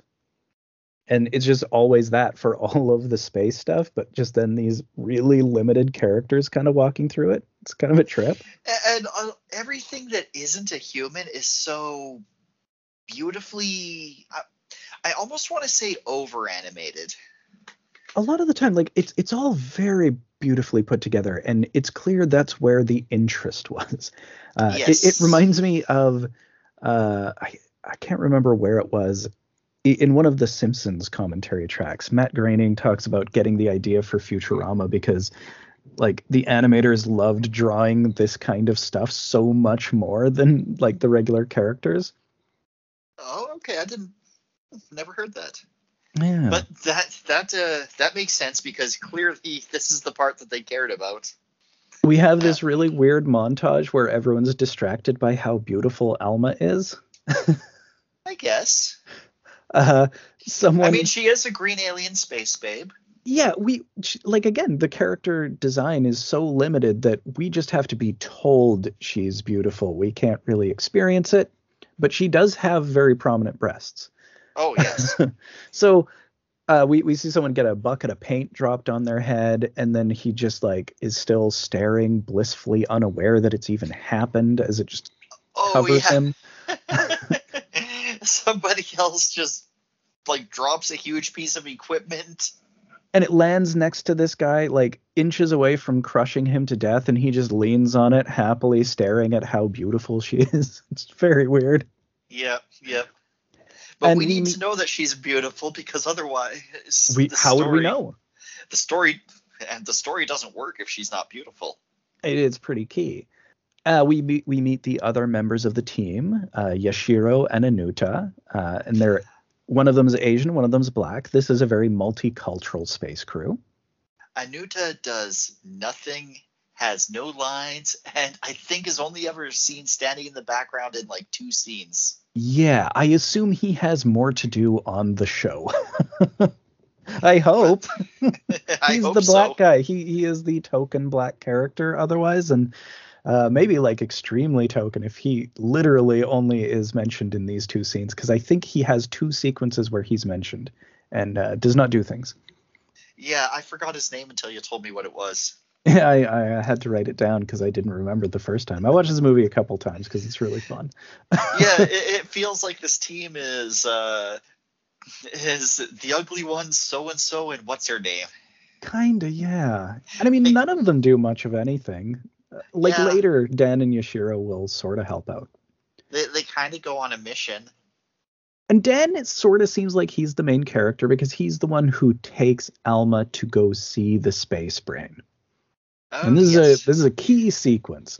Uh, she's really stunned by how it looks like just a big immense jewel. So it's this brain that runs Delta. It's this I don't know, giant space brain that looks like a huge gem and somehow it controls the whole space station. Yep. Uh, but she's all like, "Oh my god, it's so beautiful. I want to keep it all to myself." And then she has like this trippy um, gem fantasy that looks like it was like somebody's acid trip. I love it. Her fantasy sequence. She's like flying around in space with just her and the jewel. It's like all to myself, all to myself. And I was like, "Wow, okay, this seems really pointless." But no, it's not. It's this extremely important. Scene is the most important part of the movie, and the movie Yeah. doesn't happen without this scene. This is what drives the conflict forward because the space the space brain falls in love with Alma. Mm-hmm. It imprints on her. It starts replaying this all to myself, all to myself, over and over. Yeah. So uh, it decides that whatever whatever the original mission of the Delta space station was doesn't matter. Just got to possess Alma now. So from Dan, we learned that it has really immense power. It can cultivate plant life, it can build robots, and it can organize all elements of a space launch. And he notes that for safety purposes, this launch will have no direct human participation. Hmm, so fully automated. That seems like not for safety purposes, I gotta say. It's the first time ever. Uh, we also get this really great history of Alma being a really badass reporter who's just great at shooting. Sort of a montage of her like greatest hits of reporting on revolutions and taking part in them. yeah. We see her with like a camera in one hand and a pistol in the other shooting aliens and robots and things. rules and then we we see that earth has this really gigantic broadcast antenna which allows full galactic communications and so she's reporting from earth to her home of op and she runs down uh, the the roles of all of our people so dan is the station designer so he's the guy who built delta Okay. uh, Okay. Owana is the electronic device designer. Yashiro is the onboard uh, the onboard electronics coordinator, and Anuta does biocybernetics. Apparently, Does he now? this is the last time we'll see him in the movie, so we'll really have to keep that in mind. yep. I don't even remember what he looks like. I think he has glasses. I don't know. Yes, he has, I think, shades. Uh, so the space brain is hooked up. We get these really cool cycling psychedelic colored lights. uh, this movie is extremely psychedelic. It feels like something that was made in the 60s more than it feels like something made in the Yeah. 80s, despite some very specific uh, 80s stuff that they, or 70s stuff that they've stolen from. I, I thought it was made in the 60s until the music started playing. I was like, mm, Mhm. didn't have this. Yeah. So Delta rejects the transport ship. It closes off all the corridors. It traps Alma and Dan inside and tries to catch them with a bunch of mech arms, tentacles, clamps, all sorts of stuff. They just shoot him. Well, they they do first, but then like they do get caught up because it just has so many of them. But Mhm. Tin can chew through any metal, so Tin just chews through all of them. Uh, I I really love the gunfighting in these sequences. Uh, when Dan shoots stuff, they just kind of turn into sparks, just melt into light. Yeah. There's no like explosion. They just poof, sort of. Just kind of turn into glitter. It's it's a really neat animation effect. I like it. hmm Uh, not a style that I've seen before. So they escape I don't think I've seen anything styled like this before. No, yeah, the the style for this is really wild. Like it definitely has certain influences, but it's a really unique take. Uh, So they get out on this little two-seater craft, and Delta just vanishes. So now the new mission: recover Delta at all costs. yep. Uh, And this like, seems why to be did this thing disappear? yeah, Uh, they don't know yet. they don't know yet. Yeah. Uh, but like this seems to be the plot of the show, except Alma isn't involved because the Oh. the two episodes of the show are about the malfunctioning Delta and them just having to deal with the issues of it just cropping up different places and stuff. It's weird. Interesting. Oh, Delta kind of looks like a Death Star. Kinda, and they do some Death Star stuff with it. There's a lot of rips from Star Star Wars. Trek 2. There's there's some Trek Yep. stuff. There's definitely a Klingon warbird. In fact, like right Mhm. here, there is a Klingon warbird. Uh, Alma goes to some planet and is just taking pictures of Tin cavorting. yeah. They're just. They're just. I guess she was just like, oh well, space station's gone. Uh, gonna go walk the dog. Yeah, go take some cat pictures, and a warbird shows up and it sends a probe. And this probe transforms or melts into this platform beam, this beam platform. It shoots life beams. Yeah. So this is interesting. This thing first it shoots a mountain, which turns it into a big mountain person, Like, like a, a stone giant. yeah, and it chases after Alma, and she like calls back to base and, and gets out of there. But like you know, she flies around it. I really like the effect of her going around the entire thing. Like, what is going on with this? And it keeps trying to grab her, and she's Yeah. still not really getting it that it is about her. Yeah, yeah. She's just like trying to figure out what this thing is. Yeah, and so an intercept team of planes is sent to go take on the monster, and she starts heading into town. So the beam platform starts bringing more shit to life. Yeah. Now it shoots water, so now we've got a per- a giant person made out of water chasing after her. It's like just a rogue wave just going through the streets of the city. It's pretty cool, just chasing after her ship in the sky. Yeah, it, it can turn into like a human esque, a humanoid form. Right. I really love the future city designs here too. Really cool. They all kind of look like they're just taken from actual uh, city planning guides and just like with animation going over them. They're very elaborate, very realistic. Like they look like proper architectural diagrams and stuff, designs. Uh, oh, the beam platform also brings this. I, I don't even know what this third thing is. Is it an antenna? I'm not sure. It almost looks like an art piece. Yeah, I don't know. but it's the most humanoid. Like it, it sort of looks like a giant robot, and they send a bunch of triangular fighter jets to battle with it. Oh yeah, yeah. So it kind of looks like like a power line sort of thing, Yeah, like one of those big ones. But it also has, I don't know. yeah. I 'Cause have It no also looks what like it it is. has like a revolving restaurant on top. Yeah, like it might be an apartment building, but maybe not. Because oh no. that that would seem weird. It doesn't really look like that, but yeah, it's it's very strange. Uh, Tin tries to eat it, but is unable to. but they track down the original power source, and Dan shuts off the platform. So the antenna monster just crashes down instantly. And they're like, "Well, that So- was weird. yeah, yeah. That I don't know what that was about. Alma's just gonna leave for Earth now. It's all good. Well, I'm just gonna peace out. Sorry, guys, about this mission not working. yep. And then sorry guys about you having to rescue me from random shit. Yeah, the, uh, she doesn't even feel like she was rescued. She just like, what was that shit? Uh, some weird stuff's going down in your city, but I don't know. I'm gonna get out of here.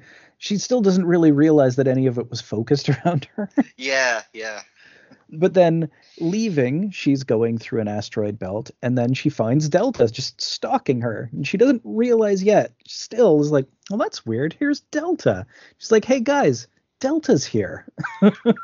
It's like, wow, that was incredibly easy. I thought we were gonna have to search the whole universe for it. Yeah, and they send reinforcements, and of course, Delta generates its own battalion of jets, and they're very TIE fighter esque. They're very TIE fighter. Uh, they pursue Alma and damage her ship, so she has to escape in the cute mini craft with the legs. I love this thing. It's so adorable. So it like crashes down on basically Dagobah. It's it's a marsh planet. But it's like reddish pinkish rather than green. Yeah, it's I really love the design of this planet actually. It's quite psychedelic. Like the the the jungles are just all red, but it looks like a psychedelic mushroom forest. Yeah, th- like it actually looks like an alien planet that could. I mean, I don't know what could and could not exist for alien Right. planets, but it, it doesn't look like Earth with a red filter. Yeah, it feels like it's inspired by like cellular biology or microscopic biology. It, it looks like yeah. cells rather than yeah. It, it's a really interesting design. Uh, so after she chases between some jagged rock formations, she splashes down in the marsh, uh, and she contacts the rescuers and like, all right, let's explore. Let's check out the swamps of Akora. yep. And Delta drops a robot generating ship and just see hundreds of little robots pouring out of this thing. This is where the animation was like, this is where they wanted to do their animating. Yeah, there's so many of these little robots, and I could not for the longest time tell how big they were supposed to be. They're actually pretty big, but they look like little remote control toys. Yeah, they look teeny tiny, but they're kind of semi-human size. Yeah, kind of like um, like those Mars rovers that when you see pictures of them, you think they're just little remote control cars, but no, they're the size of actual tanks. Right. Uh, we see Tin battling some marsh creatures. Oh, oh, these marsh creatures. So this, these are like, I don't know why, but these are my favorite designed things in the whole movie because they look like bowling pins with the head of Kermit the Frog, but like. Oh, those are later. Oh, oh, this is. Those that... ones are slightly later. These are just these weird ones that like are trying to eat him. Oh, okay. And he does like the. It's a series of flips, and finally he gets out of them, and then I think one of the first of these really big ones shows up. And these are the sort of bowl or no, these aren't even the bowling ball shaped ones. Those are the ones that get the ship out of the muck later. Because he runs oh, no. into the the the bowling ball ones are kind of penisy. The, those are a little bit later. Those are the ones that are near the robot base. Yeah, they're yeah right because the robots are watching Tin uh, cavort with them.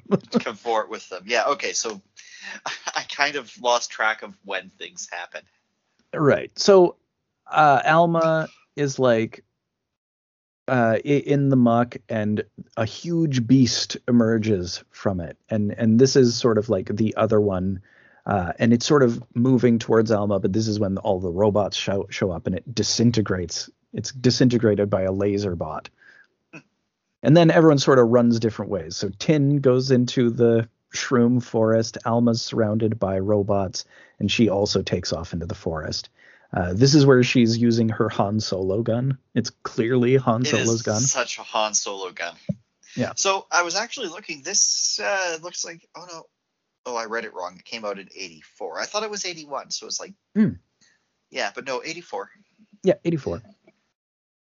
That's, That's why I thought uh, that maybe only this first Star Wars movie would have come out. Oh yeah, no, because it's set in 3084. Oh yeah, okay, a thousand years later. Uh, we we get a lot of dangerous beasts in the jungle. There's these floating green things with blue tentacles. There are walking sea urchins, which the tentacle things I guess eat.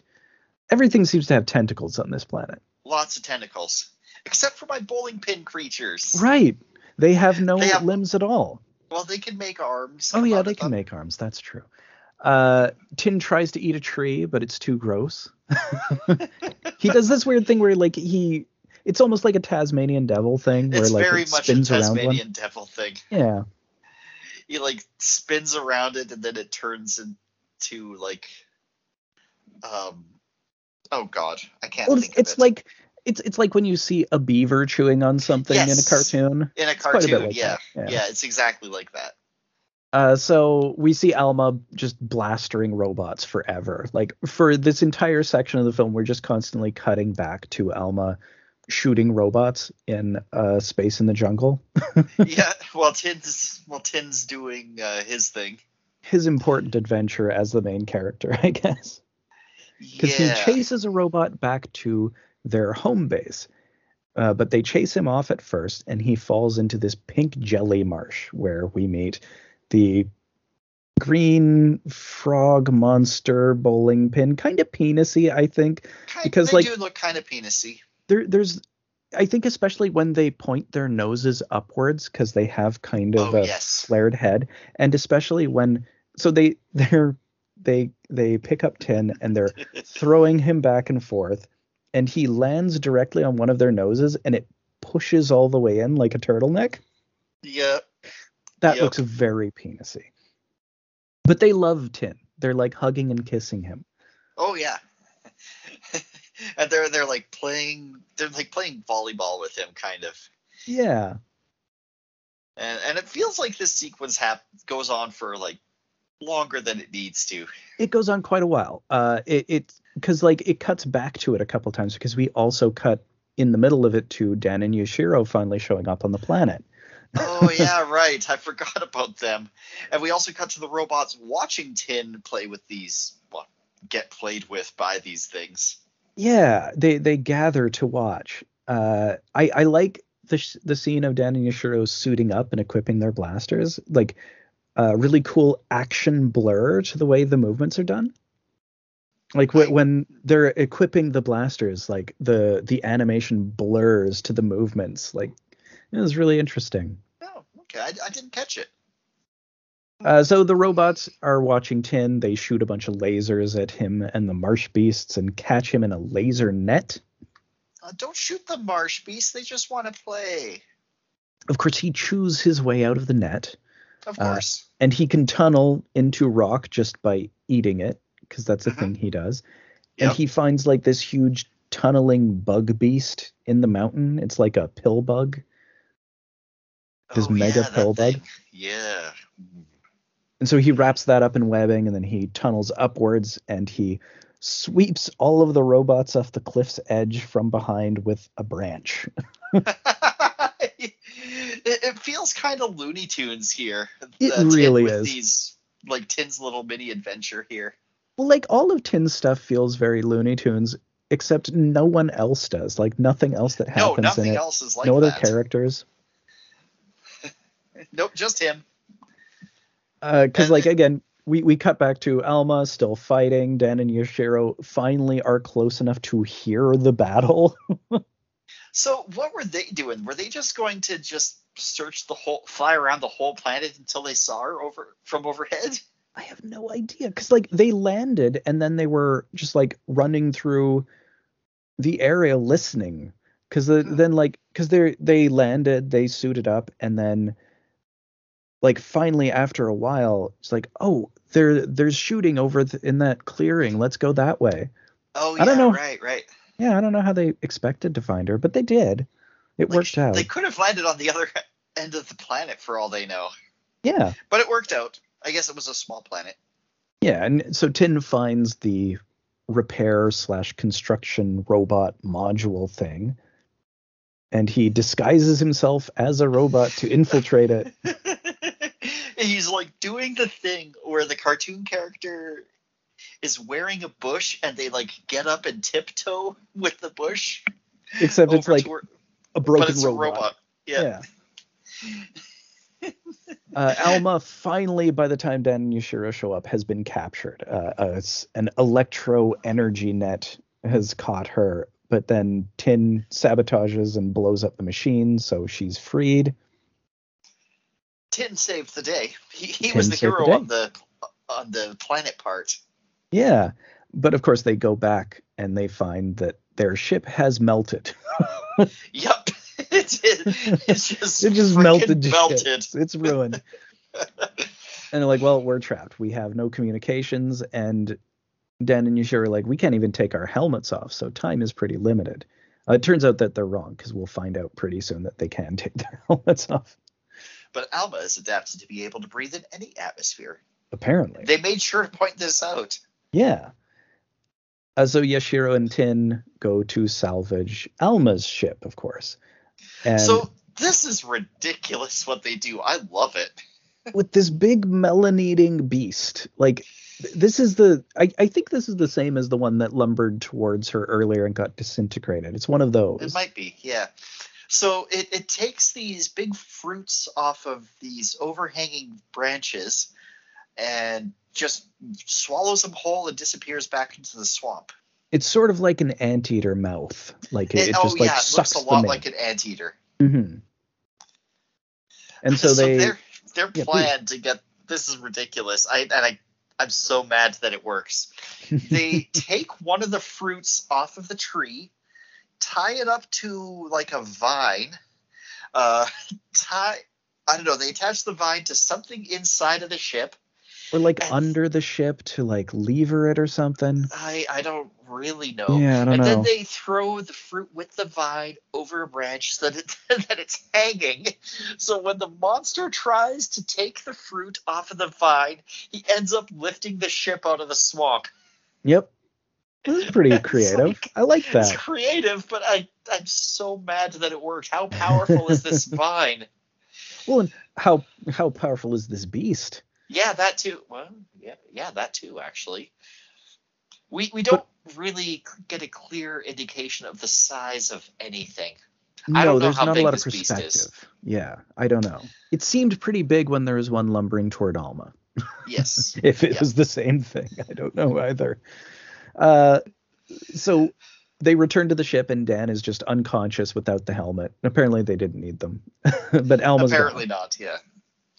and we get a really cool flashback to Alma and Dan just punching robots a punch until she gets caught in an energy net and hauled away.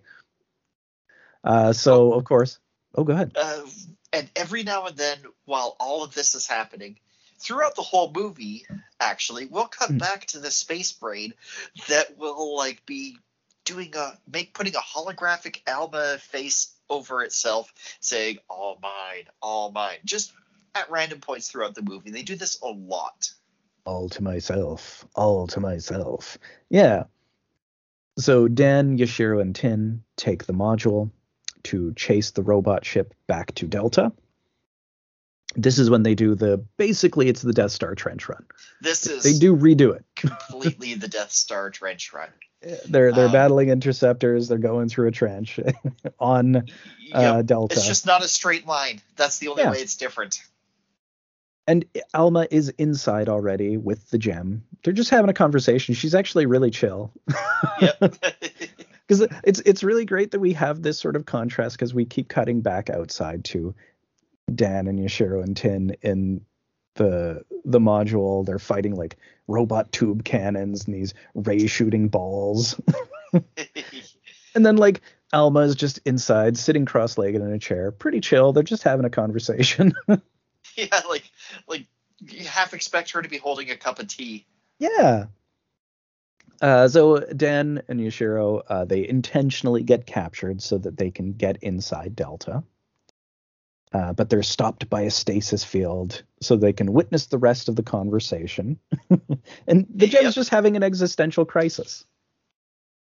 It's like, oh, well, I, I I'm interested in love, and uh, I, I listen. I'll take you to a wonderful planet called home.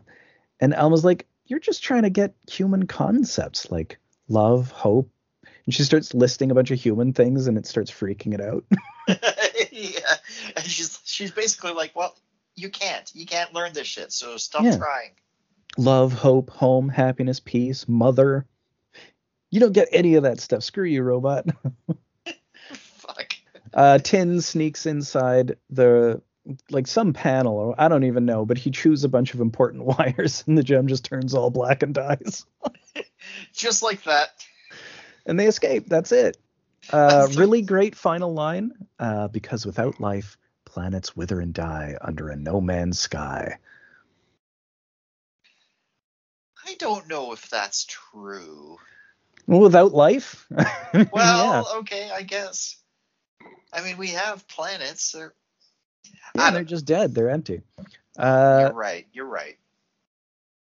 Uh, so yeah, uh, I I really enjoy this little movie. It's it, really feels like a Saturday morning cartoon It like, does. from the 80s. Like it does feel exactly of that vintage, but with a weirder psychedelic 60s strain to it. Yeah, I, I was in the wrong headspace when I tried to watch it, so it didn't really vibe with me. But get your your uh, your drug of choice uh, if if you do that thing, and maybe you can. Maybe this movie will make some sense, or maybe you won't care if it doesn't.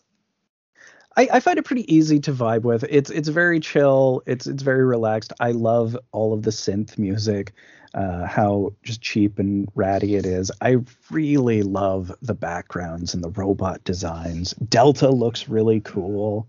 Delta does look neat. Like I did compare it to a Death Star, but that's not really fair. It's just round. Um, Yeah, but just- it does. It's a round space station, you know. Yeah, I mean it, it doesn't. I mean, I guess by that logic, every round space station is going to look like a Death Star. A little bit. I mean, it's probably what inspired it. They did steal from Star Wars a bit. Oh, they did. it is there. Uh, but yeah, I really enjoyed it. Uh, this is the second movie from Deaf Crocodile. Uh, Deaf Crocodile is a new label. Uh, the previous one was Unknown Man of Shandigor, which I also totally loved. Really stoked for the stuff these guys are putting out. Right on. Uh, all right, any last thoughts before we head on into our final section? teach robots to love, man. Just just do it. Yeah, you don't have to just tell it that it's not Don't allowed to. a- If it has AI, I mean, maybe it can love. It can't Yeah. physically love. I mean, I hope not. That's kind of demon seed territory. Well, You ever see year Demon three Seed? thou- no. Oh, it's a bad movie. well, you know, in the year 3000, maybe. I know, 2084. maybe- Yeah, maybe robot sex isn't gross. Yeah, I mean, like, I, I feel that it is a direction that the world is heading. We are creating sex bots. I, it's just this one's the size of a planet, is all. I don't know. Yeah. Yeah, that's gonna hurt going in. It's like Orson Welles as Unicron. Anyway. I'd love to see Orson Welles just voice one of these characters. Oh, that would be great. Or, or, or even just give his opinion on this movie. I I will listen to Orson Welles' opinion on anything, uh, especially the great wines of California. All right, uh, uh, on to our third part.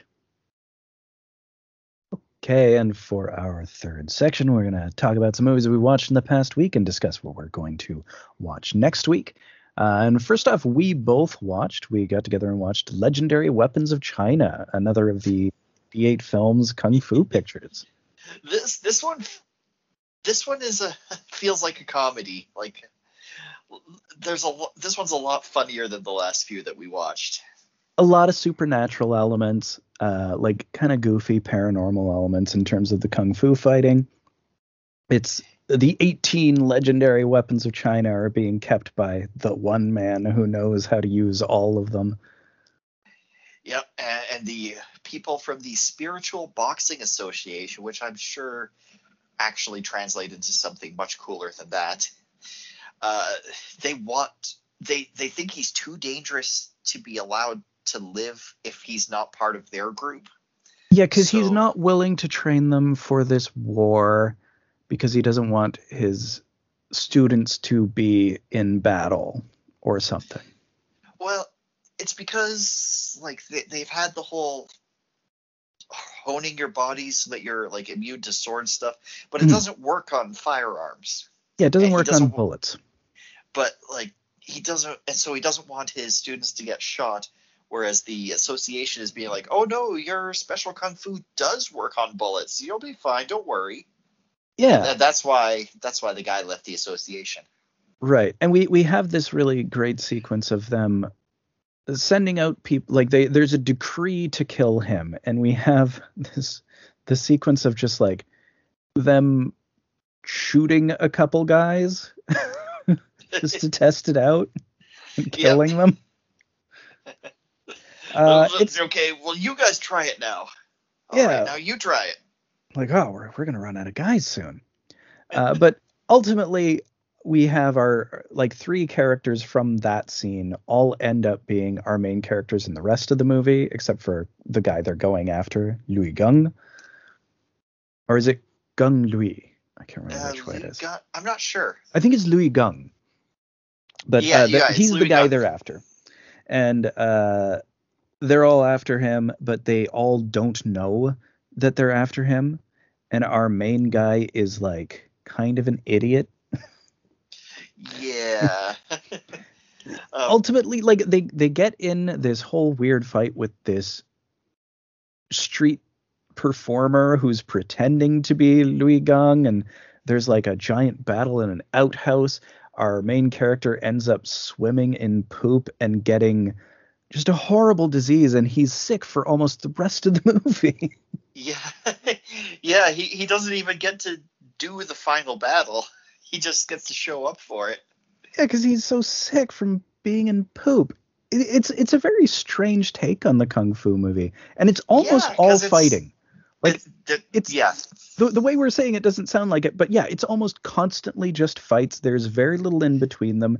And I, I guess in contrast to what I was talking about last week with um, uh, Flag of Iron, that this one it doesn't have the dialogue where they're all like, "This is what we just did and what we're going to do." And I kind of respect the dialogue a little bit more because I totally knew everything that was going on all the time in Flag of Iron. There are a lot of points in Legendary Weapons. I was like, what's going on? What? Who are these people now? What- Why are they fighting? How Why are they you relate? fighting I- him? Who are? Why I'm do you confused. look like this guy? what what are these people's motivations? So I, I take back anything uh, negative I said about Flag of Iron's structure in that regard. Although it, it could have been tamped down a little bit, to be fair. This one just could have used some of it. I I actually kind of liked it because No, that's true. It was really you're fun. supposed to. s- Oh well, I mean, I liked the I mean, fact it that kept they you off guard. give you the Yeah. exposition because you're supposed to be seeing all this through the view of the, The one guy. guy. who's really dumb and wouldn't know what's going, wouldn't really know what's going on anyway, and, and you still find out everything before he does. yeah, you, you kind of just have to slowly put it together before he is able to, which is Yeah. interesting. It's it's a cool structure. Uh, really fun. The fight sequences are just pretty incredible at times. There's, this one guy who fights by like turning people into like voodoo puppets. Like he's got like this voodoo doll made out of McDonald's wrappers. It's so Yeah. much fun. and like he controls this street performer to make him fight these other guys. Yeah, that Uh, street really performer. it's a whole big weird That sequence. Like scene is like half the movie. It feels like.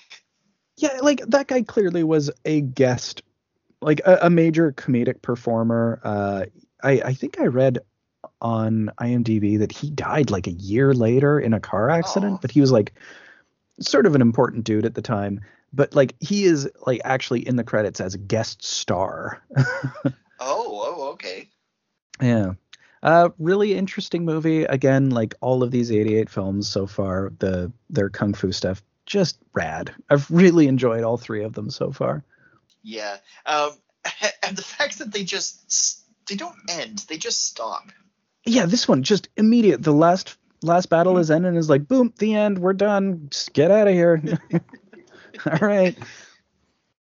Yep. Don't don't even pick up the pieces from the fallout. Don't see how the boss reacts to anything. Just nope. Battle's over. The end. We're we we have no more fights to see. Why would you want to stick around? to find out what happened after the fights. If it's not another fight, I don't care. What is this, Lord of the Rings? So, uh, first up in the the moves, we've got Zombie Cop. This is uh, another one from the Bookwalter Dakota shot on video six film deal with Chick Okay. Boxer that I talked about last week. oh yeah, yeah. Uh, so this one's a voodoo supervillain called Doctor Death, and he kills a cop and then resurrects him as a zombie, just you know to mess with him because he doesn't like him. Right. Uh, but of course, the cop, now that you know he's an undead zombie, he can just spend all his time going after the bad guys. So it was just really a stupid plan. Didn't make a lot of sense. um, it's problematic. Uh, there's some really, there's a very unfortunate uh, racial caricature character, uh, oh and no. an Indian convenience store clerk that's just, oh no. ooh, it's rough. Uh, but otherwise, it's Worse than fun Apu. So much worse. It, it makes Apu look Oh. so good. Uh, it's very unfortunate, and they like they they I I don't know who plays him because they uh, give the guy like an incredibly long name, and Oh. then uh, that he's as himself in the credits. Uh, next up is Sins of the Flesh. This is a Euro sleaze one. I've been kind of into some Euro sleaze lately. We we did we talked about uh, Blind Date last week. in that Yep, yep. This is much sleazier, of course. So this is about a psychotic, wealthy mama's boy. Uh, he's sort of in love with his stepmother, and Mm. she sort of runs the business and controls all the money, and he's just kind of wanting to get a hold of more money. And like he's getting into his car and finds a car thief robbing it, like this young guy who's robbing it, and he enlists him and this runaway girl who's running away from her stepfather trying to rape her. It's a lot of step parent sexuality here in this, which is weird. Oh dear. Very ahead of its time. Uh, Oh yeah. Guess. so yeah, he he gets this car thief and the runaway girl, and like just involves them in a bunch of sex games and has them seduce and blackmail his stepmom to get in the business. And he's just like a total psychopath. He's getting worse and worse. He's clearly on his way to escalating to murder. Uh very sleazy very interesting just super nasty trashy stuff. All right. uh next up is the farmer. This is that quasi lost film about a world Oh, war right. ii vet uh, so he's it, it it starts with this guy. He's on the train back to his small town coming back from world war ii he's got the silver star. He's just a total hero. But like on the train with all of the other army guys there's a black guy who wants to get a drink and he's refused to drink because you know it was still Yeah. segregated in 45 so Fuck. He's completely disillusioned by this. He gets in a fight on the train. He gets thrown off the train. this Oh. war hero. This is how he Shit. comes back to his hometown. And it's just this movie of disillusionment with the continued racism and capitalist greed that he's come back to after fighting this war. He sees his farm gets foreclosed very quickly. And he saves this rich gambler from a drunken car wreck on his farm. He swerves to miss a cow and rolls his car over. and they just sort of become friends, I guess. Uh, and the gambler gives him like fifteen hundred bucks, which is huge for him. Yeah. But then the gambler has, huge for me. well, yeah, it'd be huge for a lot of people. And this is 1945, right? Yeah, so like that that you could do something with fifteen hundred bucks back then. You could pay rent. Yeah, like it's not quite enough to pay off the farm, but like it's it's a It's start. something. Know? Yeah, it's it's Uh, but the gambler, he's uh he's messing with some horse races. He's doing uh past posting, which is where like you have a guy uh, posted on the track with binoculars who's like nearby with a phone. Whole elaborate thing that doesn't exist anymore. But like they pour acid in his eyes uh, in retaliation. So he hires the farmer to put a hit on all of the gangsters. okay, okay. Yeah. Uh, it's it's brutal. It's a very harsh movie. It's quite grimy, uh, but it's it's interesting. It's it's kind of cool to see this thing appear because you know it's been it's it's never been seen since its original theatrical run in the 70s. Cool. Uh, next up is Batman Forever. Oh boy. Uh, this movie this movie, oh my god. So like when I originally saw this movie when it came out, like I didn't see it in theater, but I saw it on VHS. And I hated it. I absolutely hated it at the time. Even though I was like a huge fan of the soundtrack, like I bought the soundtrack on CD before I saw the movie. It was like one of those fundamental CDs like early in my collection that I listened to so much for years. But this is the first time I feel like I get it like I, I watched it the other night and I told this to you. I, I posted in the group chat about it that like I finally get it. Yeah. and and what did you use to describe the movie when you came to that realization? It's completely a slash fic. It's a neon noir slash fic. And uh, like it's it, it hit me right from the opening because you've got this moment where you have an have a POV shot of Batman in his hot leather outfit just swinging directly towards the camera. And it's like, this is a weird shot. And then you get the reverse of that shot, and you see that this is from the POV of Nicole Kidman's character, Chase Meridian. And she is just awestruck. She's like, oh my God, the fantasy is really happening. it's like the the lighting behind her, wind blowing in her hair. It's a romance movie opening meeting. And she's like, oh, this is really taking place and then like the rest of the movie it's her trying to sleep with the batman. Like she's the other supervillain but you know her her villainous plot is just to sleep with the batman so it's okay. Oh, okay. it's a great movie. I really enjoyed it this time. I just i i finally get it. It's it's just the, the colors are incredible. It's very it's it's a it's a merger between the 66 batman and the tim burton batman so it's weird and perverse but like fun and goofy and really ridiculous Yeah, last time I saw this, I still thought the 66 Batman was bad, so this maybe it does deserve another watch because 66 Batman is amazing, and I had terrible taste when I thought it was bad. See, for me, like I got into 60s Batman and I went back to Batman Forever with that in mind, and I still didn't like it, but now I do. Like with a little Okay. bit more time and with a little bit more reflection on just the concepts and how they go about it because it's just such a weird movie that like it's it's all about this brain-sucking fantasy machine that the Riddler creates which also oh kind of yeah, feels isn't it like a giant blender? it looks like a huge blender that you put on top of your TV for some reason. yeah, And like. Jim Carrey as the Riddler is really weird. It's a bit too much, but I feel like he was a good pick for it. I just feel like the character's written really badly. But it's such an interesting horny movie. I really like Tommy Lee Jones as the most bizarre Two-Face. Just like he's got party on one side. Yeah. like it's just so excessive. All of the interactions are very slash ficky though. Like the way people talk to each other, the way people have conversations, and especially everything with Robin.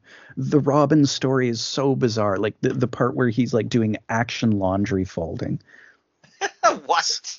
It's such a weird movie. Okay. Uh, but yes, okay. I've finally come to appreciate it. All right. Uh, and last- it's that and the one that came after are the only ones, the only Batman movies that I ever saw just the one time. Oh, interesting. Oh, and, and I guess all the post Snyder ones, right. Yeah, no, I haven't seen any of or, them. or I guess post Nolan. Yeah, the the Nolan ones are the last ones I saw. I have not Yeah. seen uh, any of like the Justice League stuff or uh, the Oh. Batman, which just came out today, Yeah, or yesterday oh, or something. Oh, Like really? this week, I think. I don't know. Oh, cool.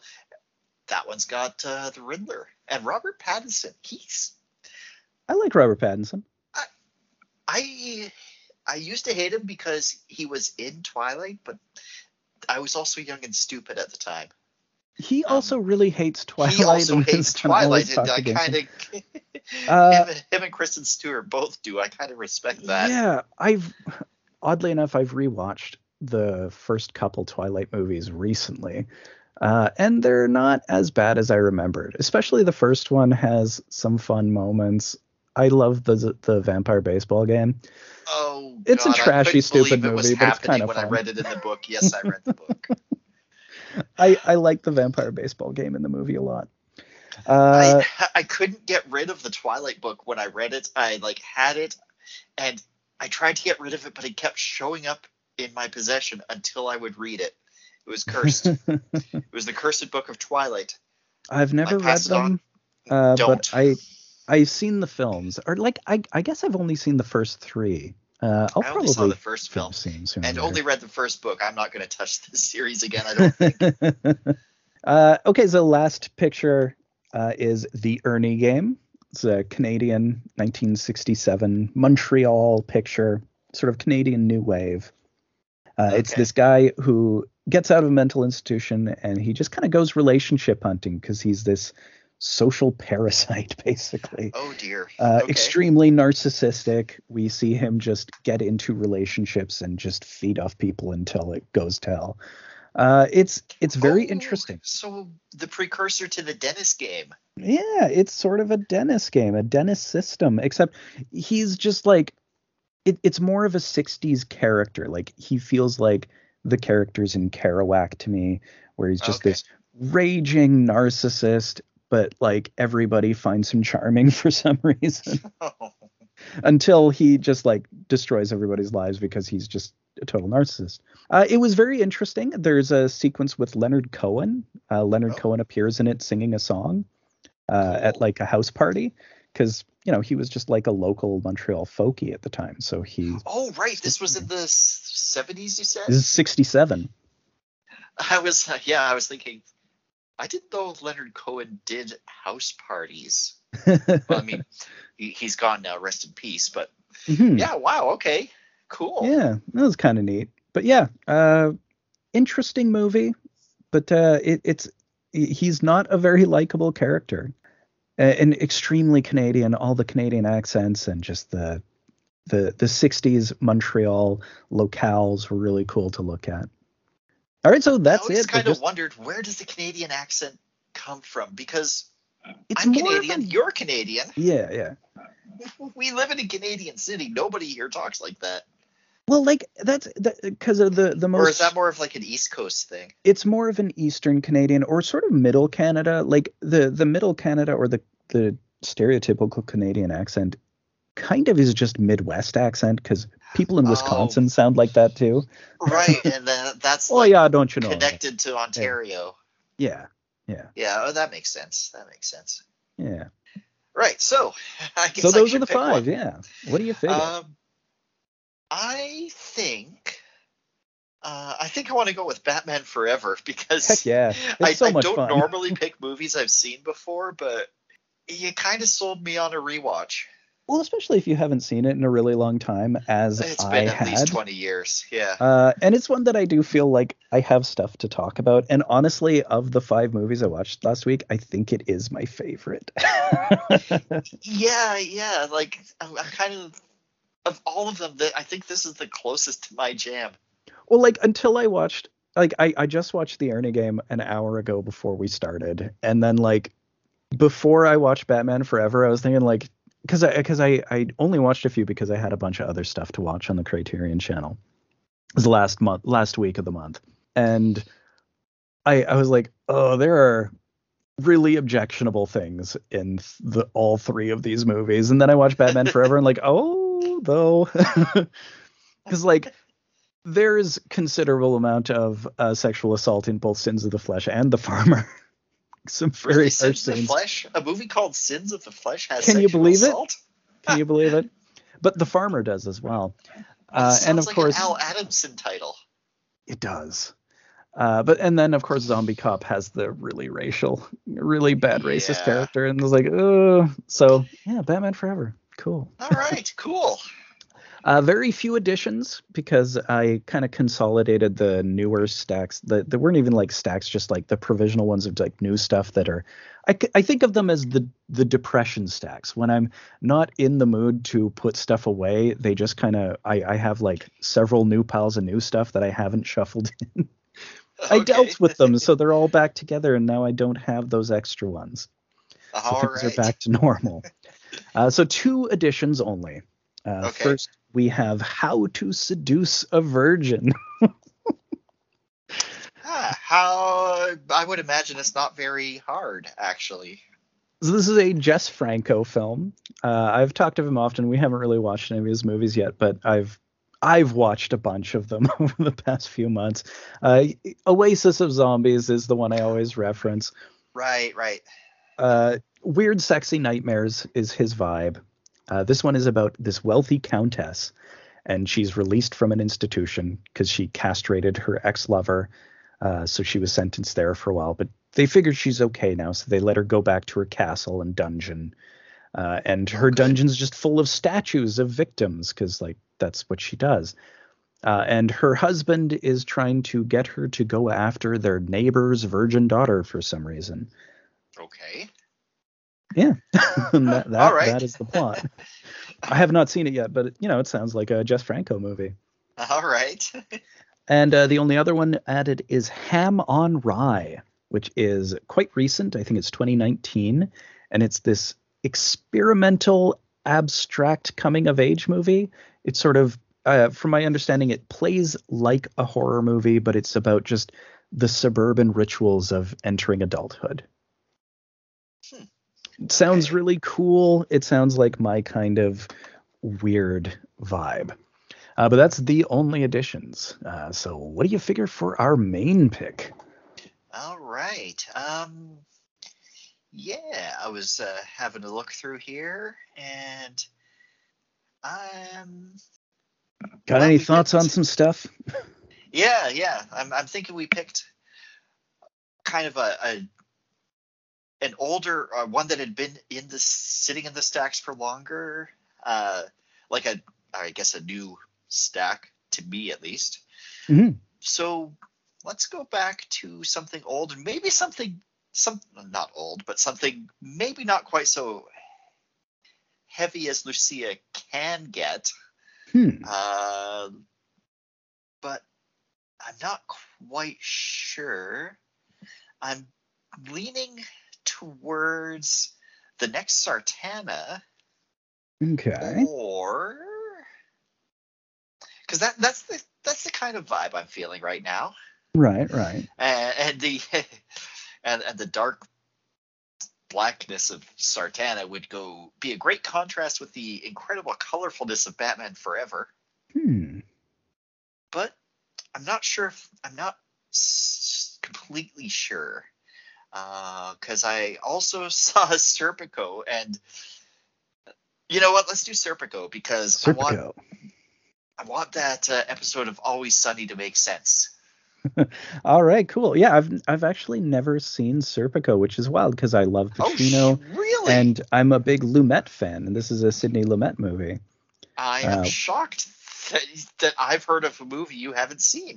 Yeah, it's kind of crazy because it's one that I've meant to see forever. I've seen so many of Lumet's films, and this is kind of the one of the major titles. I don't know how I've missed it till now, but that's why, Okay. like, literally, I was. I, I think it was when we were watching that uh, Always Sunny episode, like you know, a few weeks back. I was like, I've never seen Serpico, and that night I went home and ordered a copy on Amazon. So yeah, All right. all right, so we'll do Serpico and Batman Forever. That's an interesting pairing. Yeah, it Some- is. Um, some different looks at law enforcement. yeah. yes. All right. All right, cool. Uh, any final thoughts before we close for the evening? Uh, yeah. Vive la Revolution. Uh, we don't have one going on here right now, but if we did, I would vive it. Sure, yeah.